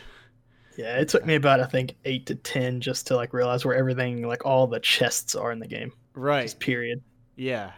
Yeah. There's, it's so easy to simply forget, like, oh, there's this weird out of the way one in this cave somewhere, or like mastering dungeon layouts and what doors go where, and is this a key that you spend? But hmm this is not a Link to the Past randomizer podcast, I don't think, at least. Until it turns into one, but now I'm honestly I'm gonna play that. I think after it, this is over, because I'm very into it. But um, video games, I had something. Sorry, I'm gonna go backwards through your things. Final Fantasy Tactics. Yeah. When did you play? When did you first play Final Fantasy Tactics? Do you remember? Oh man, I think I was like, I think I was, it was around ten. Okay, I feel like me. I'm very similar in that age bracket. It was Yeah. either it was very like tween teen era, and I feel like that Mhm. is the, the perfect time to first play Final Fantasy Tactics. Oh, it's so fun. And it was the first game I ever played like it too, with the um you know, Dutch the whole genre of uh, right. yeah. Turn based or turn Yeah, turn based, thank you. It was escaping my mind. like strategy RPG. yeah. But there's like the church is bad. It's like everyone betrays you. Absolutely, yeah. It's like all like what? Church is bad and like Right. these people oh god, everyone's like turning on everyone and you're just kinda like going through your moral system the whole time or watching Yeah. Ramza go through his moral system the whole time. Yeah, it's like it's like I'm playing the Final Fantasy for adults. Yeah, it was yeah, that was an intense story, I think. Especially for like someone who's like twelve, you know? right, right. Because I it had, just definitely left a laughing impact on me. I just I had even played like you know other Final Fantasies like on the Super Nintendo before that time, but like maybe I was in the right headspace, and it's just like it's very Shakespearean, very like very self serious, which I think lends itself to being like more like um, feeling like it has more of an impact, feeling like it has like stronger. Do you have do you have you replayed it often? Uh, yeah, I try to play it at least once a year. Um, I did when quarantine first like stopped like, or started, uh, you know, about a year ago or whatever it is now. Uh, I did a run through. Yeah. Now, when you play that, do you like play like a very? Do you have like your fixed play style, or do you? Uh, no, but because I've done, I've at, uh, there was a time in my life where I treated it like a roguelike. okay. I'd go through and just do, yeah, I just do whatever. Um, I've got all kinds of different runs. Here's my uh, your Ramza Chemist run. Exactly. Yeah, I've done um, almost everything you think of. Uh, I think I've seen both. I can't remember how many official endings there are. I know there's at least two different endings, right? Maybe. If I remember correctly. I think there's two different endings. Right. Well, because there's, there's one involved the deep dungeon. Uh, oh wait, yeah, there's that one too. I believe so. There's three. I, I can't remember all. I just know specifically there's the one where you don't like bring any like special knights aboard, Oh, right, right. Okay. like Agrias and stuff like that. And then Yeah. there's just you know you just use your stock characters basically. yeah, just like your nameless whatever characters. hmm And I think you get like a little cutscene after all the stuff goes down. No spoilers. Yeah. No, no spoilers a JRPG. Do you fight God? We'll let you figure that one out. Uh, yeah, but no, I think it's it's a good game, and I like the art. But I will say I think my favorite character to run on there though is you run a monk and a ninja. So you get the twin swords on the monk with the unarmed attack, and it's just devastating. yes, that was like I feel like when I discovered that you could give a two or like just Two swords to everyone. right. I can give everyone two swords. They can attack twice. I can give someone Yep. two like great swords. well, why wouldn't that I? plus the lancer. Right. Yeah. Yeah. There's. Yeah. Uh, you can attack from two spaces. Yes. There's so much like. Now, do you go back to the original PlayStation version? Or do you go back to the PSP version at this point? Uh, I always do PlayStation. Um, pretty much. I've got uh, emulator Yeah. that I use, that, and I specifically look for tactics. Okay. Yeah. Yeah. Because I think the um, from from what I am familiar with, I believe the PSP version has like a more faithful, like less janky translation, but is like chugs and it has a lot of slowdown. Uh, I don't know if an emulator fixes that or like you know how emulators correct for that sort of thing if they can. mhm. But I guess you can always just do speed ups in emulators. Yeah, just throw fast forward on a button. Yeah, that's how I have it on my. It's, listen, that's how you play through all those Dragon Quest games. you you map fast forward to a button and you just you just tear through those battles and just like grind up super fast. Hmm Or you do the old the old BizHawk special and you just find your health values and freeze them. So then your health never goes down. God, I feel like I've had that's a program back in the day, right? Uh, BizHawk's still alive and well. That's what I use. Oh, is like, it? Okay. I wonder if uh, I thought because I remember using uh, back in the day when like Counter Strike 1.6 was out. Yeah. I played that Twitch shooter for a while, and cool thing was trying to figure out how to hack and cheat. And I feel Right. like I had a program that would try to like I'll try to find my health and freeze the value in the program, Yeah. It's but I could never get it to work. it's probably a similar thing. Yeah, I have. The BizHawk one is pretty good because you can be like, "What changed since then? What changed since then?" And then it's like, "Here's my health." Yeah, I remember doing that. Yeah, but I don't, I don't know if it was BizHawk or not. No, I, I think BizHawk is specifically an emulator, so it's probably something different. Oh, okay.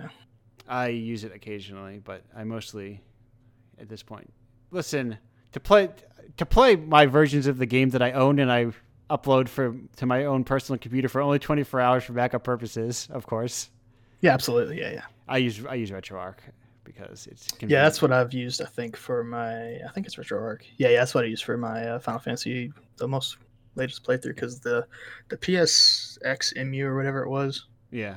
it just had so many issues I found with like using a PlayStation control on your computer. But RetroArch, it just it's seamless. Right, yeah, and sometimes I've had, I had some issues with I think one of their cores at one point. I don't remember, and I had to like get the actual version. It might have been the DS one because I do have that DS emulator, so that I'm assuming that's the core I ran into issues with. But it's, it's clean. You can load up your achievements, so I can get Final Fantasy Tactics achievements that I share with my friends online, and I'll have to look into that one. Yeah, yeah. If you get a True Achievements account, it's it's interesting. Like the idea of like for like I don't know if people care about achievements any. No, it's, no, it's not true. No, it's sorry, True Achievements. It's retro achievements, obviously. Retro Like- achievements. Because like, do people care about achievements anymore? I guess is the question. I still do. Do you you like the now? Here's the question: Is it the the achievement itself, or like the point value, like the ma- the? I guess like you prefer. Hmm, That's actually well, I think it's kind of both, right? So like the point value, like it's kind of like to show off, like, hey, here's all the achievements I've done. But like, yeah. I feel like deep down, like when I I, I remember rec- the most or the game I cared about the most about like I guess platinuming because it was on PlayStation was uh, Sekiro, Okay. and I know that accounts to your PS score or whatever. Right. But I just wanted that platinum just for me, you know. yeah. Did but- they? What do you buy with your PS Platinum points? Didn't they? Weren't they going to do something like that at some point? Oh, did they? I don't know. For some reason, I thought they were going to like let you buy something or something. I can't remember what it was. Yeah, there are pretty, much only, pretty much only did From Software platinum. So right because I think those are like very achievable, but also like very skill based. and it's very satisfying. Yeah, I uh, have you seen someone's making fun um, Bloodborne on, on the PS One, Wait, someone made Bloodborne for the PS1? or they're making it right now. I don't That's know. That's crazy. I can't remember if for like an emulator or if they're just like actually doing it on like a Net Yaroze or something. But yeah, Mhm. they are doing it. They're yeah, they're like trying to make like the PS1 from software version, the Kings not actually not Kingsfield version because Kingsfield was a first person game. But like what if From Software made Bloodborne back when they were making PS1 games? What would it be like? I'm gonna be interested to see what this game looks like. Boot it up. Well, I guess would that actually? You think it'll actually work on RetroArch? Uh, it probably sh- should because I think it's, it's just like a homebrew, and I think homebrew. I've played plenty of like homebrew Game Boy games that people have made, Yeah. and I just like literally drag that over to BizHawk and it just loads right up. Nice. I'd be yeah. I'd be real interested to play that. I don't think it's out yet. I think they're just like doing it because like, could I do it? Would it work? and they're like, yeah, because I know Bloodborne was that was the one that got me into like From Software. Because I'd heard of Dark Souls, but it just I never really thought about looking into it. right.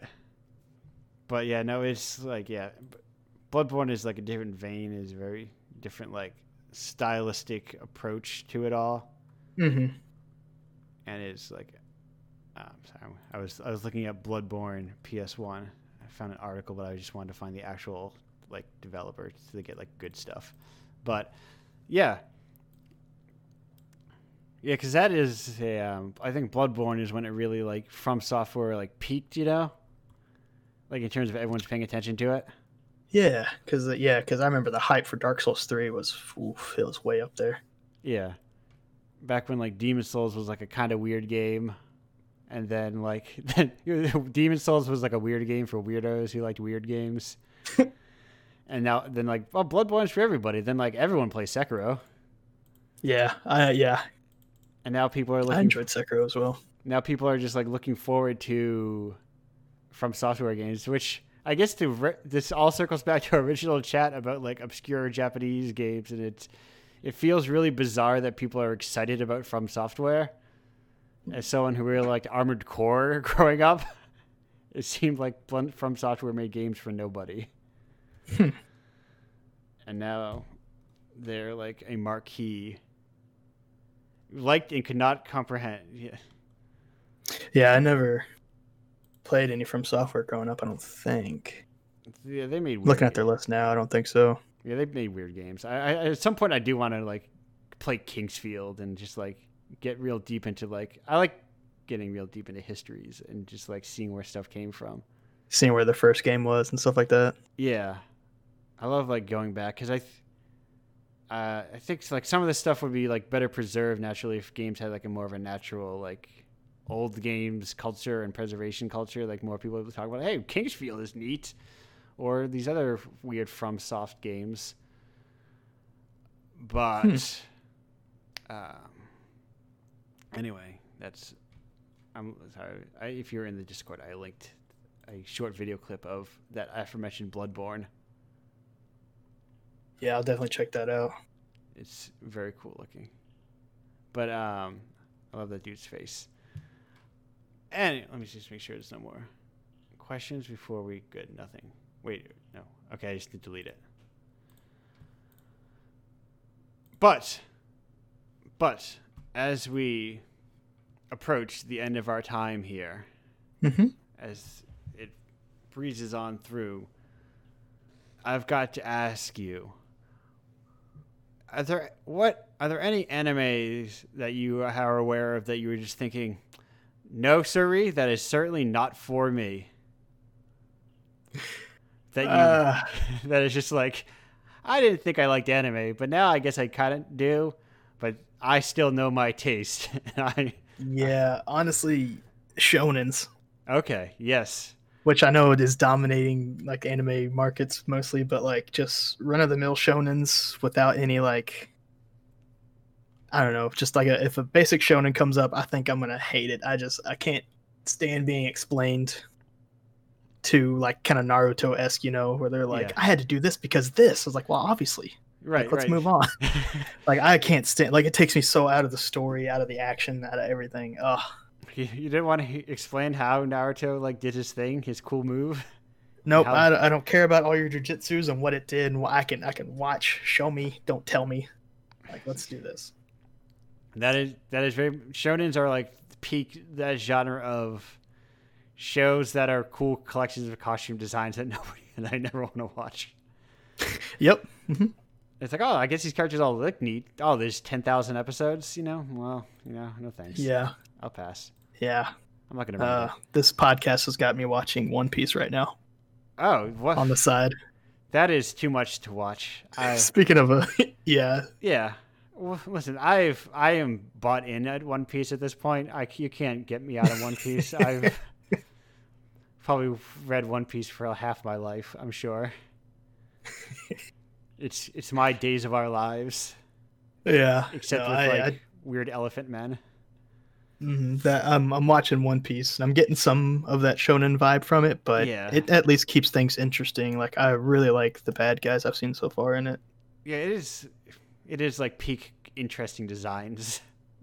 which I'm literally just at the spot where like Sanji's about to join the crew. I think. Oh, okay. Oh, is that Yeah, I'm pretty for like episode 25 ish or something like yeah, that. That's that's is that's Mihawk. Is Mihawk has she shown up? Uh, yeah, he, Okay. he I think he just dipped though. I think he beat the shit out of uh, Zoro and then left. Okay, I yeah I couldn't remember if Mihawk showed up. Or, or they're about to fight him or something like that. Yeah, but I remember Zoro Zoro's injured. okay, so I could I can never remember if he showed up before or after that arc. Yeah, But- he shows in. Anyway, it's a, it's a dense, interesting world. I think it's kind of neat. Um, sometimes he, there's too much dialogue. He, they write way too much dialogue. Just let the art do the work, even in the manga. Um, anyway, I'm gonna go to break, and when we come back, we'll all be here. Um, thanks for being here. Goodbye for a moment. Hello, welcome back that to Indie Apocalypse Radio. That was Mitski's Nobody. I had a moment, I was mentioning it off air, where after I saw Perfect Blue in the theater, I thought it would be really cool if in that scene with the boombox in the elevator, Mitski's Nobody played. And then I went home and I saw, oh, somebody had made an AMV to Perfect Blue with Mitski's Nobody. And I was like, somebody out there understands me. My weird tutu clone is out there making this for me. Thank you. But anyone, everyone's here, and we have a big. Um, I never know what to do with this segment yet. I've yet to. I've yet to come up with a game for it because I just keep making up other shit to do instead. Oh, you should just do it as like a game. Yeah, I, I, I really. Do you have any game ideas? No. Yeah. What? That's my, that's my Listen. problem. That's my problem. I'm not here to come up with ideas. You tell me what to do. I'm your monkey. That's my problem. I always like, I keep inventing other projects to do, and I always forget that I need to make a game, you know, Mm. And to do for this segment because I think it would be fun. But otherwise, it's just like a hangout. Like if anyone had any, if anyone had like, so most of the segment is for like if anyone had any burning questions for other guests or any other otherwise burning statements, unfinished business, and that sort of thing. Yeah, I have a question for most of you guys. If I had to pay one indie game besides like Undertale, if you guys consider indie, what would you guys pick? For me to start off. Yes. Uh, well, Undertale definitely an indie game. It's like th- three people. Mm-hmm. Uh, one indie game. Well, mi- might I recommend you go to indiepocalypse.com and purchase any any one issue of indie. I mean, I joke, but really, it's like a good example of like. I think it meets its mission goals of like just showing like what independent art can be if made in games, you know. But let me think Mhm. of like what like a good like the go to like you know like a more accessible, long or uh, more importantly a longer indie game. As a person who knows you at all, uh, should I take taste into account with my answer? Hmm. Sure. Okay, I need to think more then. Oh, I guess semi-related. I really like Lisa the Painful RPG. Lisa of the Painful. Lisa the Painful, and also like its DLC sequel thing, Lisa the Joyful. And then if you really want, you can go back to I forget what the original Lisa is called. You can go back. Isn't it just called Lisa? It might just be called Lisa. I think Lisa the Painful is like the original Lisa is like a freeware RPG maker game. And then also like it has an amazing soundtrack. Wait, this Lisa has nothing to do with like the playable teaser demo from like the PlayStation era, right? No, no, it's like a The PT demo thing. Okay, because her name was Lisa. No, this is an RPG maker game about like a, a post-apocalypse, and there's only one woman, and it's got weird. It's it's like what it and Undertale when people say are inspired by Earthbound, and it's like the only games that I believe, Hmm. and the rest I'm like you're full of shit. You just Have you, oh, when you say sorry. inspired, Uh, inspired by Earthbound, you just mean uh, mildly quirky. so tangential, I guess. I- I'll I'll definitely circle back. Um, have you heard of Omori? I've I have I've been meaning to play it more. I Yeah, I, I I, th- I was specifically I, probably asking you and uh, Kurt. I know for sure Anthony has not heard of Omori. No, I have not. I like I thought about kickstarting that way back in the day, but I'm like, who kickstarts video games? They never come out. But I've now Uh, that I've now that's yeah. come out and people are like, Omori is very good. I've been thinking about it. Yeah, because that is definitely one that's like, oh, this game is dripping Earthbound. Something I've been also like meaning to play. You know, part of me is also like I need to go back and play some of the classics that I've never played. Like I've never I like I one of these days I'm going to actually sit down, download and play through Yume Nikki. Don't know what that is. that's a very classical like um it's kind of like this JRPG this horror JRPG game but it's not like a JRPG and it's kind of like this surrealist it, it's like one of the three influences when you talk about RPG maker games Hmm. it's it was maybe like a like a solo Japanese dev like probably well over a decade ago probably like cave story ish era of like Japanese indies What was it called? Yume Nikki Because I'm a big fan of survival horror. It's not a survival horror game. It's more like a um. I've never played it, so that's I, I I'm only like secondhand aware of it, though it is Mhm. considered like a classic of the genre.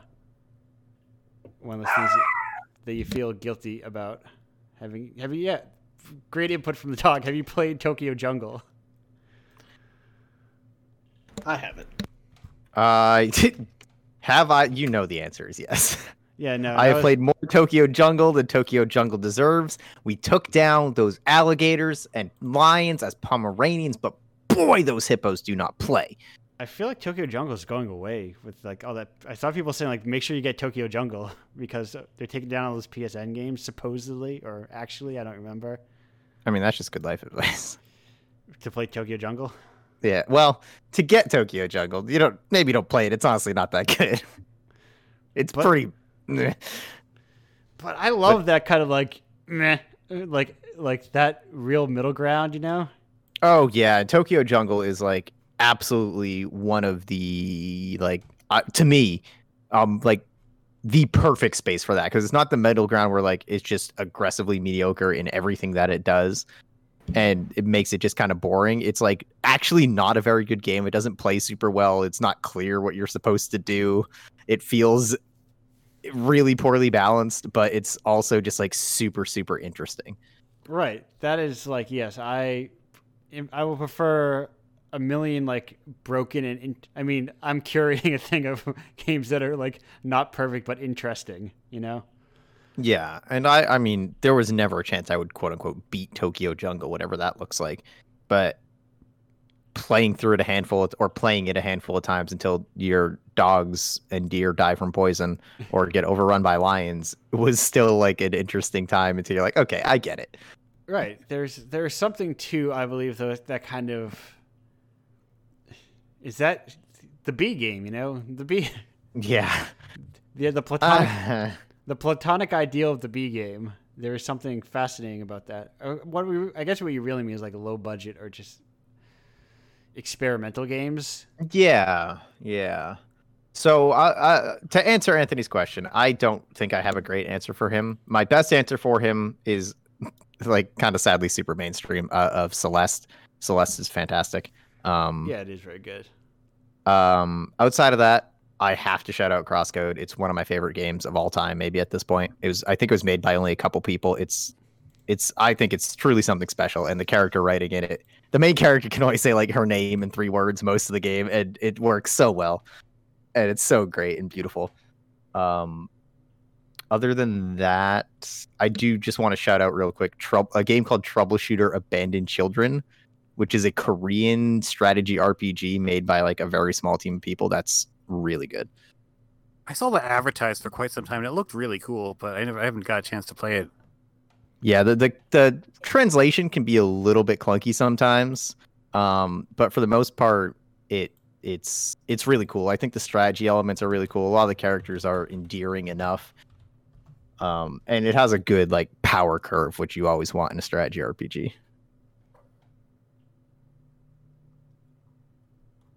Was trying to see if I could find my games to see like what are what are like go to like if you don't want to go all the way into like you know super indie games, you know? Yeah, or even like staples in the genre. Right. Like That's what kind of genre would you be looking for? Uh, man, I've played uh, quite a bit, but um, I guess role playing or RPGs are pretty fun. Um, I don't know. That's a that's a tough question because usually I just you know I watch the trailer. I was like, no, that's for me or it's not for me. You know, Yeah. it's really hard to because I've played, I've dabbled in almost any type of genre, then I, but then usually I- just So- stick to the mainstream side. So if you you know your user icon is a Final Fantasy Tactics dude, uh, Yeah, have you tried Fell Seal? fail seal. Fell Seal, like like, like it's, it's it's trying its hardest to be Final Fantasy Tactics, Uh-huh. and I don't think it quite gets there. But the fact that there are so few of those that are really made, yeah, you know, I, I appreciate the effort. Yeah, because the only one I've really played since that reminded me of it was like the XCOM, and of course that's you know Yeah. was it trying as hard as like that God, was uh, oh no, I lost the name. Tear Ring was trying to be Fire Emblem. Oh, Tearing Saga. Yeah, Yeah. that's a while ago. Was it trying that Uh, hard? well, I mean, Fell Seal was a um, it's a Western game, yeah. so it it has a very different look and feel to it. It almost has like a like a Western RPG that's really inspired by a Japanese strategy RPG sort of feeling. Okay. Um, but like you know, Final Fantasy Tactics is more than just it's um, like, like the, the the job system is at the center of it, but it's also you know it's soundtrack. It's like really dense political intrigue, Mm-hmm. and you know it's like like, like charming, weird, half cutesy, half super serious artwork, and uh, like Fell Seal doesn't quite have that, but. Uh, like RPG wise, I don't know. There's some that are like decent. Crosscode, from what I played if it, was really good. Uh, I mean- there's so few of those like action RPGs that I could think of. Um, And since you said RP- RPGs, I do double down on Lisa the Painful. I that I, I know somebody like like we did a book on retro indie games a couple of years ago, and uh, the cover artist loved Lisa, and so we had to make sure that that was covered in there. There's there's some character who I can't even remember the name. It was on the cover of that book. Is it probably the main guy? Oh, how did I forget the main guy's name? It's not Lisa. It's obviously not. It was like a bad guy character. He think he, he looks. Oh, like let me a- let me let me look it up. But um, also like that soundtrack. I just typed Japanese. How's that gonna help? Um, but yeah, also like I s- the soundtrack 100 whips like through and through, and it's like very different from like traditional RPGs. And, it, and even like traditional, what you would think of as like indie kind of like retro music, Yeah. a lot of weird synth. ah, I can't. This is getting a little bit older, but Dust was pretty good. Dust Is was a, um, pretty good. It's like a action RPG. It, it was mostly made by uh, the guy was an animator by trade, but he kind of like made most of the game himself outside of like some writers and music. Um, and there's a lot of Metroidvanias. That's a really, really popular subgenre of indie stuff. Yeah. Which hey, Rogue Legacy still rules. Yeah, yeah, that that's one of the few roguelikes I ever really like. Like that and Hades. Everything else I just kind of Mm. bounce off of. Hades, he knows all about Hades. Yeah, I've been, yeah. been playing Hades. Oh, have you tried playing Don't Shit Your Pants? I have not. A consummate classic, really. I mean, it actually is a very good. Game. I really like that game. I think it is like I think it is like a true little classic, if the precursor to Rogue Legacy. Yeah, oh, it- is that made by the same people? Cellar Yeah. Door? yeah. Oh yeah, that's them. Yeah, what a weird but funny thing. Is Super Meat Boy? Is that considered? Is that indie-ish? Yeah, Yeah. Team Meat. Uh, this first one was like two people, Team Meat anyway. Yeah. or largely two people. They had that uh the whole movie from Yeah, I played. The It dog seems so shit out of long ago. for a long time. Oh. God, yeah, indie game the movie. What a what a world that created, you know. Yeah. I can't find this guy. I remember. Was it? There's also another game we played like in high school, like we were back when like computer classes were like a, you know, still a thing. I guess we were playing. I want to be the guy of the game or the video of the game or something like that. Hmm. yes. Oh, I remember that game with apples would fall up and stuff. It was just so infuriating as a platformer.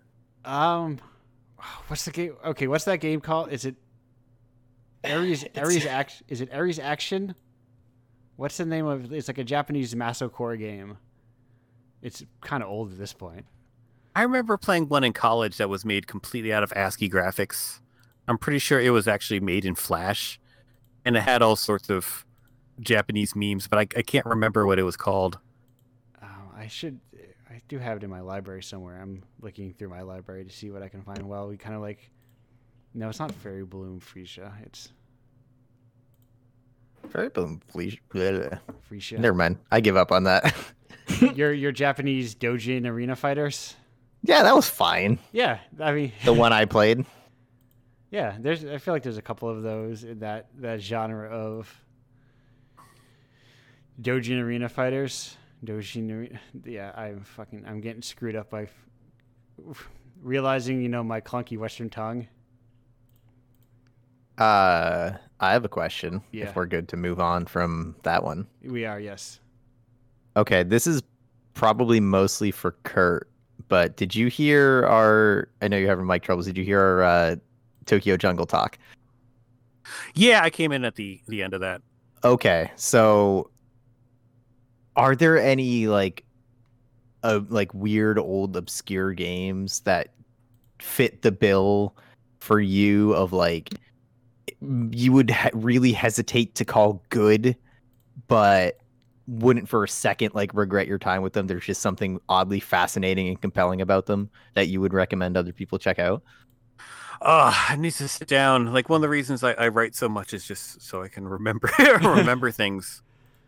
Um, yeah, I don't know. I mean, I have my, my own favorite games that are bad that I love. Mhm. Um, like I, I there, there's some Falcom chat earlier on, Yes. and uh, Ys Three is one of my favorite.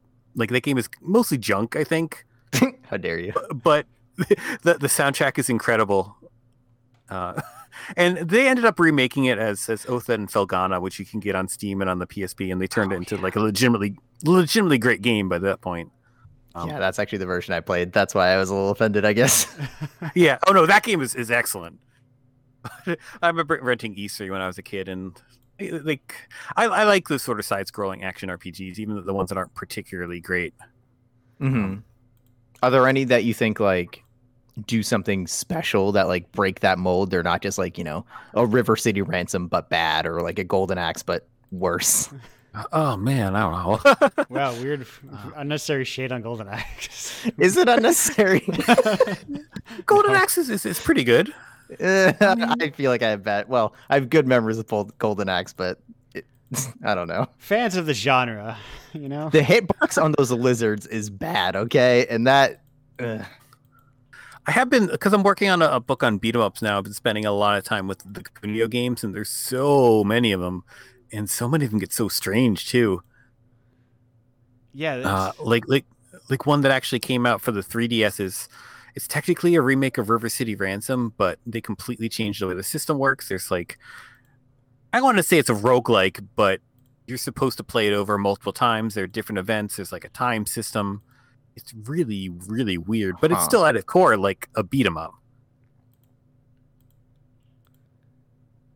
yeah. Uh, that one actually did come out here, but I think like a lot of those Kunio games people tended to ignore. Like River City Girls did really well because it was done by an American company that really mhm. like understood what people liked about River City Ransom. Yeah, I, I played through that with a friend and enjoyed it. It was fine. Uh, Yeah. Soundtrack also very good in that game. Oh, I love the soundtrack. Like it's it's incredibly good. Yeah. What is? All right. Yeah, Oh. if if you happen to think of one, I I am very on board. Um, I, I I have this weird like, there's this weird like voice in the back of my head that's always like, you should play some kind of beat 'em up, and I'm like, no, they're all bad. What are you talking about? But Um, if you look at there's a one called Guardians is a main game, um, because it's been done by a company called hilarious enough Winky Soft. okay, uh, and it's I don't know who knows who who were making beat 'em ups in the mid '90s, but I don't think it got any distribution at all. But it's it's just like it's still like a Final Fight type game, but it's really richly detailed. There's like seven characters. There's multiple routes in the game. There's a combo system. Uh, it's just really cool. Uh, it's never been ported anywhere, so the only way to play it is, is in MAME, and I think it might even be still a little glitchy in there too. Yeah, because MAME is weird. Because unless it's like a like a CPS two board or something, you have to like emulate each individual game for the most part. I think, right? It depends on the board. It depends on the company. Um, because if it's something that they all share the same board, then usually once they get it working on one, then they could sort of get it working on others. But when you get to like obscure companies like Winkysoft, I have no idea what the hell kind of board that was. Right. Wait, did they did super? They worked. Okay, they, and they didn't do. They worked on Super Robot Wars games. Yeah, yeah, I think that was kind of their main thing. I don't know if they're still around, but Filed for bankruptcy in 2015. yeah, I guess not. but I mean, you could give Super Super Robot Wars to like any programming team. It doesn't matter. Right, Like, right. It's just make sure that the sprites bounce, and then you just make. They're all. Are they all the kind? I played like OG generation or something, whatever the DS version was. And Oh yeah, that was actually that was actually was not really like a Super Robot Wars game. That was kind of like a weirdo spin-off because it was Yeah. kind of more like an, a regular RPG that was tied in with Namco cross Capcom characters. okay, so yes, it, it was one of the that's that style of game. And Robot Wars is that like a strategy RPG? Yeah, it's kind of like Fire Emblem, but Okay, um, with like crossovers between different mecha robots. But there are like a bazillion of them. yeah, yeah, because it's you know if you can get people to buy mecha. Just like sell, people will buy mech stuff. So when you put all the Are there any different Gunpla of Robot Wars? Yeah, yeah, well, because they just have like Gundams in them. Oh yeah, fair enough. Oh, there was there, it wasn't that long ago. There's a Keroro RPG, which is a role-playing version of Sergeant Frog. That's actually was made by one of the Tales of people. So the game is basically like a Tales of game. Okay. And I reminded that because the uh, the armor that you wear basically it's supposed to be Gunpla models. Like it's a very goofy game. Is that a GBA game? It feels like it's a GBA game. Yeah, that feels like the uh, Dragon Quest slime game, which I unashamedly played all of. I played it all fairly Oh. recently, and it's not bad, really. Rocket Slime is is great. It has incredibly good script too. Like I, Uh, I got very good at playing it, but uh, but no, Keroro RPG was a DS game. okay. and uh, of course th- that never came out here. Oh, and you, wait, Sergeant Frog isn't big in the in the U.S. I guess not. I mean, it, it must. I I mean, I remember seeing the manga back when it came out. I, I have no idea what impact it made. I've Prob- never seen reference to Kero outside of anime specific forums. Yeah, I don't think it. I, I mean, it was pretty popular in Japan, right? Okay, but so is I like, mean, it must have been. what's it, Yeah. so is what's its uh, what's that guy the thing about the cop that lasted a million years? Monster? No, no, no, that's about a doctor. Whatever. Talking about a fucking anime podcast, you don't know anything about Naoki Urasawa. This guy over here. Ma- listen, They even made an anime of Monster. yeah, I know it's on my short list. I think it's supposed to be very good. Guillermo, Guillermo Uh, del Toro wants to make a TV show of it at some point. Uh, Mad Bull is that about a cop? Wh- Why, No, do I know that I mean, name? Yes. Yeah, that was like a mid '80s, like really schlocky OVA, wasn't it? I think don't so. know. No, I, I've never seen it. I was on a podcast about Final Fight, and somebody said the characters were, uh, at least Hagar was was copied off of one of the characters from that. And I- Well- I've seen like the cover art of it, and it, like, oh, that's sure is an '80s anime OVA. Oh, Kochikame. That's what I was thinking of. It ended Never after it. 40 years. Jesus. 200. I mean, there's like a there's like a million of those things in Japan. I think that Hmm. never come over here because nobody cares enough to. bring There- them there's a lot of long running shows that, like, uh, like Doraemon is super popular in Asia. Like, not even just Japan, like Yeah. in Korea and China, but like here, we we got some season of it dubbed a little while ago that was on Amazon and is not around anymore. We have Garfield. Why do we need Doraemon? Garfield. Wait, is it? Hold on. Is the cat a robot? yeah, he's a time traveling robot. Yeah, it's a mech series. Yeah, I mean, That's why it's not popular. We don't see definition, mechs. yeah. you just gotta watch all 10,000 episodes of Doraemon. Yeah, but there's like I know Sazae-san, which I think has been running Yes. one of those things is like competing against the Simpsons for the longest running cartoon, and like for forty some years or something Right. like that. But of course, none of it Shin-chan. is. Yeah, Shinchan, which is, I mean that that kind of came here in, um, what do you call it? Olderized form. Yeah. Kind of like Ooh. Ghost Hunters. Is that what that was? Yeah. The one where they, they just like screw, threw out the script and made up their own. Yeah. oh, nice. Well, because like I mean, I mean, Ghost Hunters especially was like something I don't think anybody cared about. So somebody probably picked up a license. You're like, what are we gonna do with this thing? Who cares? I saw somebody banding that around on Twitter. They're like, "What was the deal with Ghost Hunters?" And I think it had been long understood that it was just like some property that they got in in a bundle deal, and thought it would flop unless they did something goofy with it. Right. I guess Or- apparently it was popular in, in Japan because it was based off of some sort of light novel series. oh, oh. But but here, yeah, we don't have any of the, the contacts for that, so they just Right. turn into a, a flat up comedy. right. Just, they basically just like well, in, adults. Is that like pre or post like that Aqua Teen Space Ghost Coast to Coast? It's a little bit after. Okay, I think it was like the mid two thousands. I was gonna was the same era ish. Would have been revolutionary if it was pre that. I feel like calling something pre or post Aqua Teen Space Ghost is about to lose all meaning as we are currently pre Space Ghost again. Wait. like I feel like adult Wait, animation is trending Space back into that. Like they're doing a what is it like Bird Girl series or whatever. Yeah. Uh, I as someone who recently watched that Birdman show, it's not bad, really.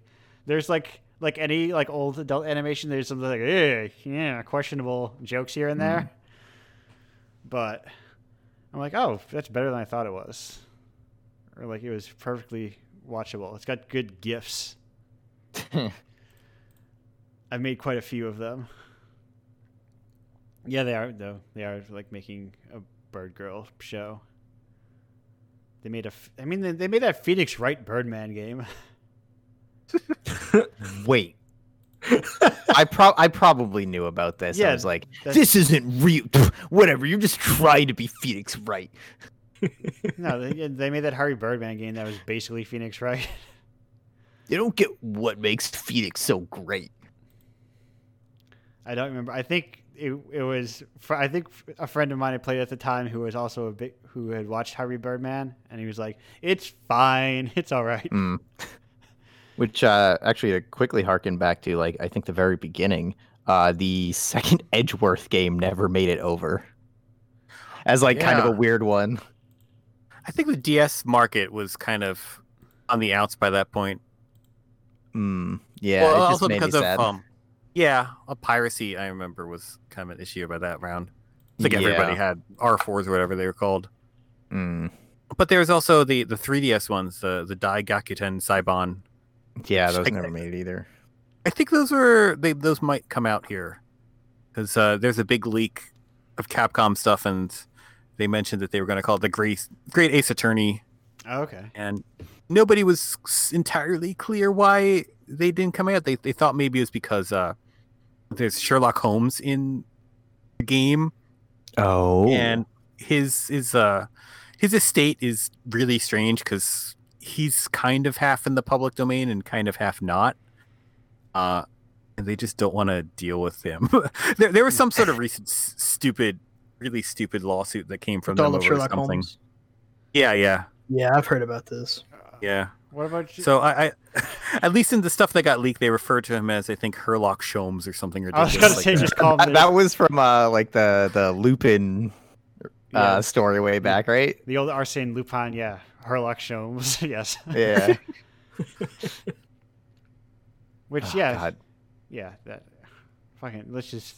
That what a wild concept. Also, my I'm gonna make it. Let's make a new thing. My character is the descendant of this French novel, pulp novel character. Sure. Yeah. and now it's Uh, like a, what- once, once more of this crazy American stuff hits the public domain, it's going to get wild.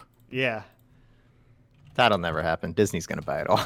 Yeah, it's gonna, it's gonna, you know, keep pushing it forward.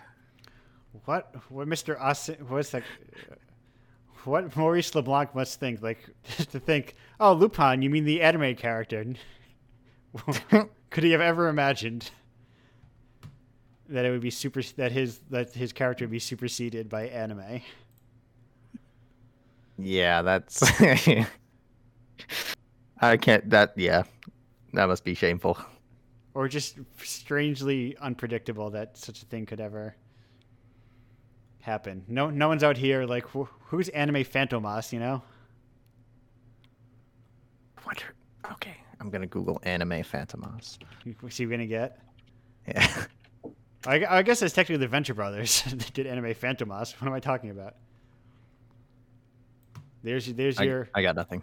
That, that's what it is. That's um, Phantom Limb. It's just Fantomas. So that there's your connections, as them being the true only like Western half hour, etc., etc., etc. But um, So, Kurt, like Anthony before, you mentioned some, that you have bad games that you love. So, it's how much of a super Hydlide super fan are you? Is what I'm wondering. I'll I'll go to bat for Hydlide for being well super. so much- We're talking about super Hydlide. super like the, like the Hydlide three, right? Like the Genesis one. yeah, the one with like the weird behind the back perspective. It's like oh, that's virtual Hydlide. oh, virtual Hydlide. Sorry, virtual Yeah. Hydlide. Yes. I, want- I respect that game uh, for what it was trying to do. I just, it- it's a terrible game, but yeah. um, I, I like that sort of idea that you know Hydlide was one of those games that got a really bad rap in America because the game was originally from like 1984 or five. Yeah. Uh, so it, it really is like ancient, and it's one of the games that like basically inspired the Legend of Zelda. Well, the Legend of Zelda also came out here in America quite a long before Hydlide did. When Yeah. FCI, like they were just like, ah, we need a guy with a sword and a dragon. Let's let's dump this out. So it was tremendously dated by the time it came out, and it was just ruthlessly mocked. Um, but it, it's it's uh, its space in the the Japanese RPG history is very important. Right. So when it came to the 32-bit era, I like that they tried to do something that like, okay, here's Hydlide, but it's going to be completely in 3D and also to an extent randomly generated. so you can play a whole new Hydlide game like like almost infinitely. Right. Um like it might only take a couple hours to play through because, you know, the original Hydlide, which it was based off of, is not really that long. Um but you know, that era like the 32-bit era that was you know we think about it as being like final fantasy 7 like and all those sort of similar games which was just an extension of the, the 16-bit era and virtual Hydlide was just kind of doing its own thing and nobody wanted to play a game like that like even even if it was executed well Yeah. like i mean it would certainly have more cult popularity if the game wasn't like a mess i don't know there's a there's a website the bad game hall of fame I and I am very familiar with the Bad Game Hall of Fame. Oh, I have to Yeah. look at this. Yeah, the the uh the author Cassidy they found um I, I think they speculated that it was actually based off of a, a golf engine that, the company had made, and Okay. you, you look at them side by side, and you're like, yeah, I, I totally get where they would come to that conclusion. Um, Virtual but yeah, the- is, is Yes, very, the, the- the cosplay fantasy aesthetic is certainly something. yeah, it is very much what isn't FMV but looks like it is virtual Hydlide. Yeah, well, you have to remember, like, like they were still. I mean, stuff like Mortal Kombat was very popular for a Yeah. period, like not in Japan, but in America. Uh, Wait, is virtual Hydlide FMV? No, right? Yeah, I mean it's there's a little bit of FMV, but Okay. the characters are all is a digitized like dude. Okay. That's what I thought. Okay, yes. I man, I I am let's let's all 2021, let's all make our own websites. Let's all get back into making AMVs and let's all fall in love with bad games. Those are the three Indiepocalypse promises for 2021. 'Cause- I will only be making AMVs of uh, Breaking the Habit by Linkin Park. Perfect. Well, in that case, I'll grab all of the toxicity from System of a Down. Oh, sh- I guess that leaves me with nothing. Evanescence. Oh yes, Yeah, there you go. There you go. Bring Yeah. me to And life. Someone has to do Metallica, right? yes. Goku. I is- definitely need someone to cover Enter Sandman. Vegeta. Vegeta's the Unforgiven. Let's don't have nine minutes. Yeah, that's that's that's the difficulty. I'm going to, uh, or I have to, I have to go like two steps further, and I'm gonna fully adapt the Black Parade into AMV. Mm. What's kind of a, a famous terrible game is uh, Death Crimson, which is this light gun game for the Saturn, yes. and it's just total complete total garbage. It's like hilariously so.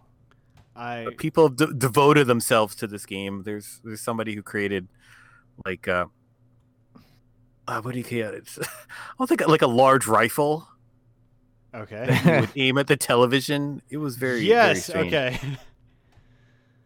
So, okay, I, I have a question about that follow up, if I may.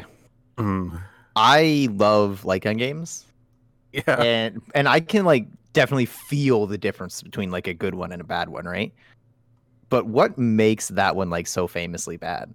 because like on game at its core it's just you point at the thing and shoot, and as long as the aim is good, like it should be passable, right? Uh, well, no. um, the, the enemies just they don't really give much time to react. They sort of the animation is also terrible. Like it's in 3D, but when you think of a 3D light gun game, you think of like I don't know, Virtua Cop, something like that, like made by people who knew what they were doing.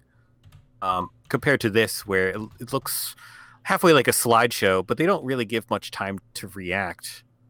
Like I've never played it on an actual Saturn because it's a like I have to track down a gun, and the game is like, like not super expensive compared to some other Saturn games, but not something I really wanted to spend a whole lot of money for.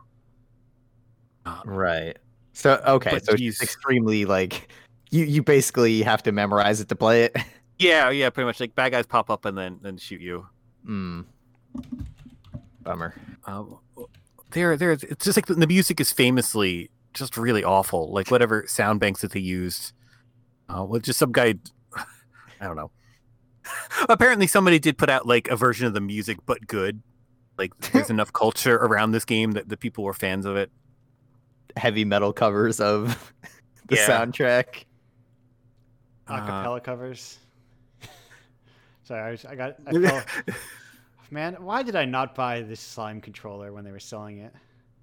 Oh yeah, I should. How much do those go for nowadays? I don't know, or or like the the um, chainsaw controller. God. What a fool I was. Or the uh the uh the uh uh the God, what is the gun from whatever? The gun from Gears of War, that's the joke. yeah, the chainsaw gun. The Yeah. Lancer. Oh, the Lancer, yeah. Let's see, not looking not looking good. It's like hundred twenty four dollars. I'm gonna have to whip out my Gears of War three uh, Xbox 360 with the controllers were all Gears themed and everything. Ugh. I had a Red I'll Ring of Death on my original one, so I'll come play with my uh, Master Chief full suit with assault rifle and working Cortana. working Cortana. Just a link to the new Windows stuff. If you get a Japanese one, it goes down to like eighty dollars. but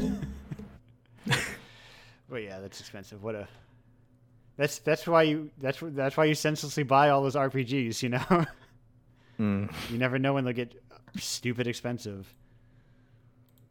But anyway, we are cresting. We're almost at three hours at this point. So we have to. Um, anyone else have any any pressing matters? Any last minute details that everyone needs to get to? So Trails in the Sky, the first one. Okay, yeah, Nihon Falco. Let's go. Trails in the Sky. Tell me about it. Estelle Bright is one of the greatest protagonists in video games. Fight me.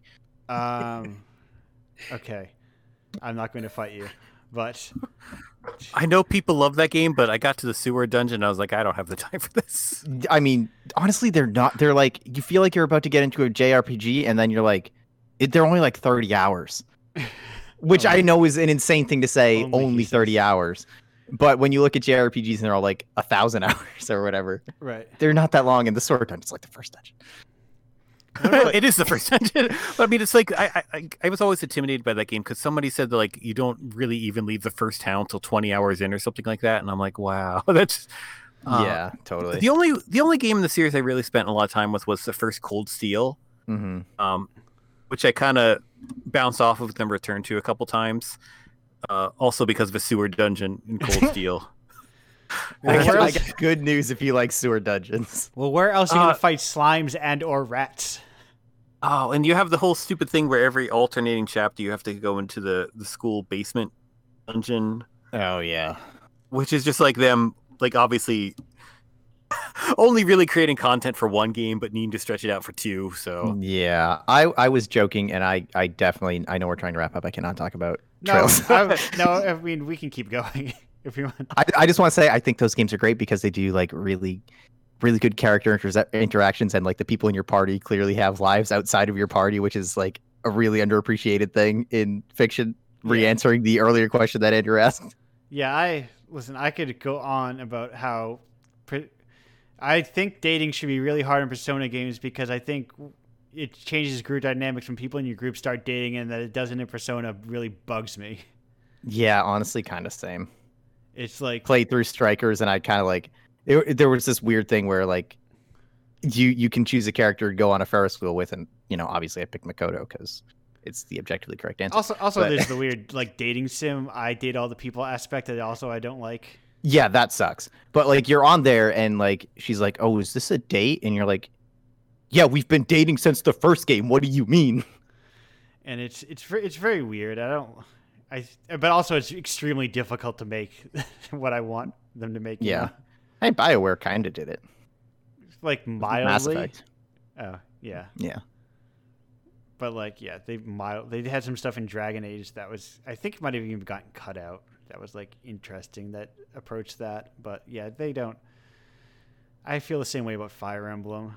I don't stop dating everyone in Fire Emblem. I don't want to date all the people. I want. I want No, to. you can only date one person in Fire Emblem. You you make all your people date. Yeah, but you have the you have the ability to, and I feel like that undersells. No, no, no. You you don't. You get locked into one in Fire Right, Emblem. but I'm saying the ability to lock into any character. oh yeah, I think undercuts all the characters a bit. yeah. I mean, I think Three Houses is better about that. Uh, I mean, you still do with like e- almost pretty much every character, but they mostly feel pretty good. I can't. I can't talk about Fire Emblem or Trails. This is gonna go bad places. I could talk about Falcom but I'm sure you already went over all that. Oh, I mean, dude. I, I'm down with Ys. Uh, I, Oh, I yeah, think I'm, these I think I bounced off of eight, and that's where I stopped. Seven or eight, and that's where I stopped. But I definitely played through all of them in order. Love Ys. Uh, Origin is phenomenal. Um, what else? Did did they make anything else? Yeah, a lot of the stuff is is older. They did Brandish, um, Popful Mail, uh, Zwei. There are two of those on Steam. Are Uh, those good? Xanadu. Uh, yeah. um, hmm. no, I mean I think Uh, that's like a perfect Tokyo Xanadu. Hey, I played through Xanadu- Tokyo Xanadu EX Plus. Okay. That's why I mentioned it because I thought. Tokyo Xanadu. I did. I don't know. I thought the game's kind of boring. Yeah, you're not wrong, but I was like, oh, this is written like one of those games, so I'm in. Yeah. Um, but no, because Xanadu was an ancient mid '80s PC RPG. Wait, did they make? did There they was- Make, did they make Faxanadu? kind of um Falcom had entered in with a, a partnership with Hudson and they were supposed to port Xanadu but the guy like couldn't basically he was like this game's too complicated I have 3 months to do it so he made Xanadu instead Okay. Uh which Xanadu means Famicom Xanadu yeah. But the games are almost nothing alike If there's ever an FA in a Famicom in a NES game, you know what that FA stands for. yeah um but Xanadu next is really good and uh, Xanadu next. What's that on? It's on Steam. It's only it was on PC, and and the N-Gage technically, but you don't want to don't don't go down that route. No, let me just dig up my N-Gage. Well, I, I I try to play games on my N-Gage, but I use it for my phone calls too many to watch. Uh, but Xanadu Xanadu Next Next. is it's sort of like um, it's a good blend of like a Western and in uh, Japanese RPG because it kind of plays like Diablo, but it has like the structure of like more of a Zelda game, I guess. I don't know. It's it's, it's a Hmm. dungeon crawler, but um, I guess it is a sort of like a prototype to Demon Souls where the whole world is interconnected and you can sort of Oh. find shortcuts back to previous areas, but there's like a central town. Like it's not nearly as difficult as Demon Souls or as, as Dark. Um, but it has a really good soundtrack. Um, it has been added to my Steam wish list. uh, there's one that hasn't come out in English yet, and I think it might eventually because they're porting it. It's called uh, Nayuta no Kiseki, which is kind of like a sequel to the Zwei games I mentioned before, but better. Uh, and they tied it in with the the Kiseki games just because that's what was popular. It- there's like no actual relation to it. Um, they're like action RPGs. Again, really good soundtracks to them. Um, So kind of like Tokyo Xanadu, but you think better. yeah, a lot better. I mean, Tokyo Xanadu has like all these like boring looking dungeons that Hmm. they look like they're randomly generated, but they're not. Like somebody actually sat down and made those things. Yeah. Uh, but no, it, it, it has a real like. Ah, it reminds me of stuff like Klonoa, I guess, Okay. in that it's like it's technically a 3D game, but it has these really like rich platformy environments to them. You have these like, um, it's like called gear arts, where you can like ride around in a gear and kind of grapple onto different points and things. Uh, but yeah, it was stuck on the PSP forever, and they recently announced they were they were doing a uh, an HD version of it, and I'm assuming that somebody will probably pick it up. Yeah. Most Falcom games get localized by somebody nowadays. Uh, I just want to say that I looked up that game, and the main character has the same surname as my favorite character from the Trails games. Yeah, there's lots of small connections that they put in, like that, that little uh, Mishy, I think, like a it's a cat, right? Mm, Yeah. Yeah, that's in there. There's this little uh like commonalities, but like, like don't expect like the sort of storytelling depth or even connection from the Trail series because it's yeah, not sure. Uh, well, Legacy of the Wizard, the old Nintendo game, that was the Falcom game. Um, we've sort of got them here and there. I don't know. A lot of them are ancient, and I wouldn't necessarily recommend anymore. Mm, fair enough. I will definitely keep an eye on uh that one I just added, Xanadu next, yeah, Xanadu Next and Nayu no Kiseki are, are uh, which good. is probably not uh, available through legal means. Uh, no, I mean, if you want to give it a shot, there's, I think there's a fan translation, but I don't think it's a, like either is either it's one that just did menus or like they, they just Google translated the dialogue or something like that. Oh, yeah. Especially as someone who mostly comes to Trails for the writing as like honestly hokey and saccharine as it is. Uh, I don't yeah. know if that would work for me. Um, I mean, I played it through in Japanese, and it's not other than like a couple of like flags you need to find out to proceed. It's not that difficult to play. Um, but it, like the game kind of flopped, so I probably got it for ten dollars way back when. I feel like trapped on the PSP is the death Listen. of a lot of games. Danganronpa escaped the PSP. I no, I think that I think a lot of games are escaping the PSP now. Eventually, we'll get like a you know a Valkyria Chronicles three, or was it? We got a four and it was good. But you know, three is the the classically untranslated one, right?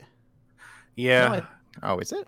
Yeah. got fan translated, but it wasn't officially translated because nobody bought Oh. Valkyria Chronicles 2 because it like wasn't very good. It's such a, like a, a wild departure.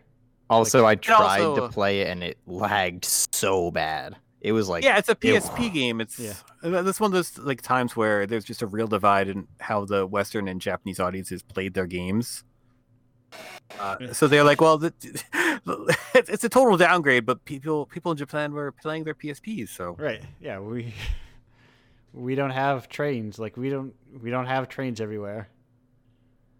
yeah. just that we can take across cities or across towns. I tried to, to take a train that would have been like, you know, theoretically a couple hour ride to Toronto from where I am. It was 12 hours because Jesus.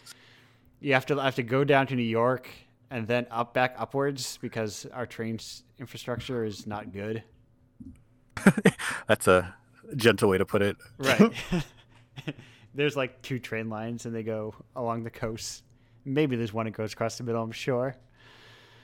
But anyway, now now we've hit crested three hours. Now I'm actually wrapping up. We're done with bad games. We're gonna go to, to plugs. I'm gonna go clockwise. And Anthony, what have you got to plug?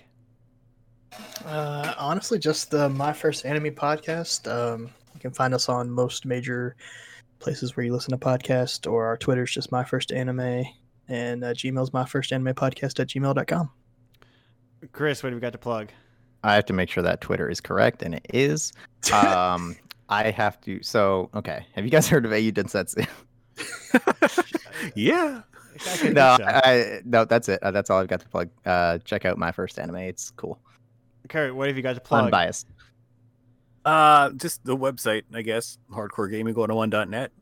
I'm on Twitter at HG underscore 101. We do books a lot. There's Yeah. a gigantic book of Ja- Japanese RPGs coming out probably pretty soon. I mean, we finished it up almost a year ago, but it's a it's a process to Right. not only get it edited, but printed in a in a, in a, in a world where international trade just Right. gets stunted I hope I hope for, you're for numerous reasons. Yeah, I hope you're not worrying about the Suez. um, so that there's there's a book on shoot 'em ups, which probably should be out relatively soon. It's a follow up to previous volumes. Yeah. This one for beat 'em ups. I'll focus on Kunio-kun and Double Dragon and Final Fight and all the Konami stuff. This is probably later in the summer. So Is, is busy, there, busy. Is there any? Oh, what is? Oh, what is the thing I made? Do you have any Trio the Punch? Or Related stuff? I don't know. We, we it was featured in a we did a book on Data East a couple years ago. okay, and it was featured in there. And um, the artist Rusty, he definitely put the um, God, the, the guy between the levels. yeah. Um, I don't, I, have, I don't even remember his name is, but he's definitely on there. What do you have any? What about? Do you have? Is there any Knuckle Bash in that book? Knuckle Bash? No. Was that that was a Toaplan? Maybe. I so yes, it is. I'm looking because for whatever reason, my single contribution to the internet's giantbomb.com is I filled out the Knuckle Bash pages. Uh, I mean, I kind of remember. It's not in the book because they're like between Kunio, Double Dragon, Final Fight, Konami stuff, all Capcom stuff, and Streets of Rage. That Yeah. fills up like It is- 150 pages. It is truly forgettable. I mean, like we'll get to a second volume someday, and that's when we get to like the, the sort of Final Fight clones that Yeah, mostly were not terribly good. that never made it to the West at all, and also why would they? But yeah, well, like stuff like Undercover Cops is cool. Super Base. Ninja Baseball, Yeah, fucking Malus is out here posting trails as we talk about it. Who is Rean? Rianne. Oh, Rean Schwarzer is the main character of uh, Trails of Cold Steel. He's initially a student, then a teacher. Don't. Okay. It's hard to imagine someone going from being a sister to a terrorist, but that's just what happened. wait, wait. I, I'm sorry. A sister to a terrorist? His Yeah. sister's a terrorist now? I don't know. That doesn't make any sense. Hold on. You said someone make someone make a parody account that's just making these understatements. I don't. But- hmm. Sure, anyway. the, the Cold Steel saga's over. so- Oh, you, if you want to play indie games, play Anodyne. Anodyne's good. I've meant to, Anodyne. I've been meaning to play uh, Anodyne 2 I hear is also exceptionally good and I have been meaning to play it. But I have not gotten around to it. Also play Crosscode. Yeah. Crosscode. Anyway, and I, got- found that that Mastercore game is Ares Action. It's fun. It's whatever it is. Let's get ba- Mastercore in 2021, you know? Kaizo games in 2021. Isn't that just Mario Maker now? Yeah, but this is like it, it does like weird cross genre stuff. Like it's an RPG at one point, but it's also still Kaizo bullshit. It's neat. Hmm. It's neat. I like it. It's neat. Um, go to indiepocalypse.com, indiepocalypse.com, buy indiepocalypse, indiepocalypse.com slash something. No, not that one. Indiepocalypse.com slash submit if you want to submit your game slash radio to be at this radio place. I'm a partner, which means if you have all those Amazon bucks and you're like, it's just burning a hole in your pocket, just click that thing that says Amazon, please, to give me $3. Um, indiepocalypse.com slash Patreon to just get the thing. All the, even if you don't get an issue per week, all the issues go to the creators. Like it basically counts as sales towards the issue in terms of royalties and that sort of thing. Indiepocalypse, if you don't know, is is is a monthly indie game bundle and zine that I put out. It's got a zine that has games and comics in it. It's got ten games that all the artists get paid. It's good stuff. I like it. That's it. I think that's everything. I can't remember. I'm sure I have way more redirects, but I don't care about them right now. I just want to end the show real quick buy some pizza or something and then play some link to the past randomizer. Indie podcast lips. Is that anything? It's not. It's not anything. you know what that is? It's called indiepocalypse.com slash radio. Okay. I'm sorry. Um, That's okay. We all make mistakes. and with that, I'm saying goodbye. Goodbye, everyone. Bye. All right, Bye. have, have a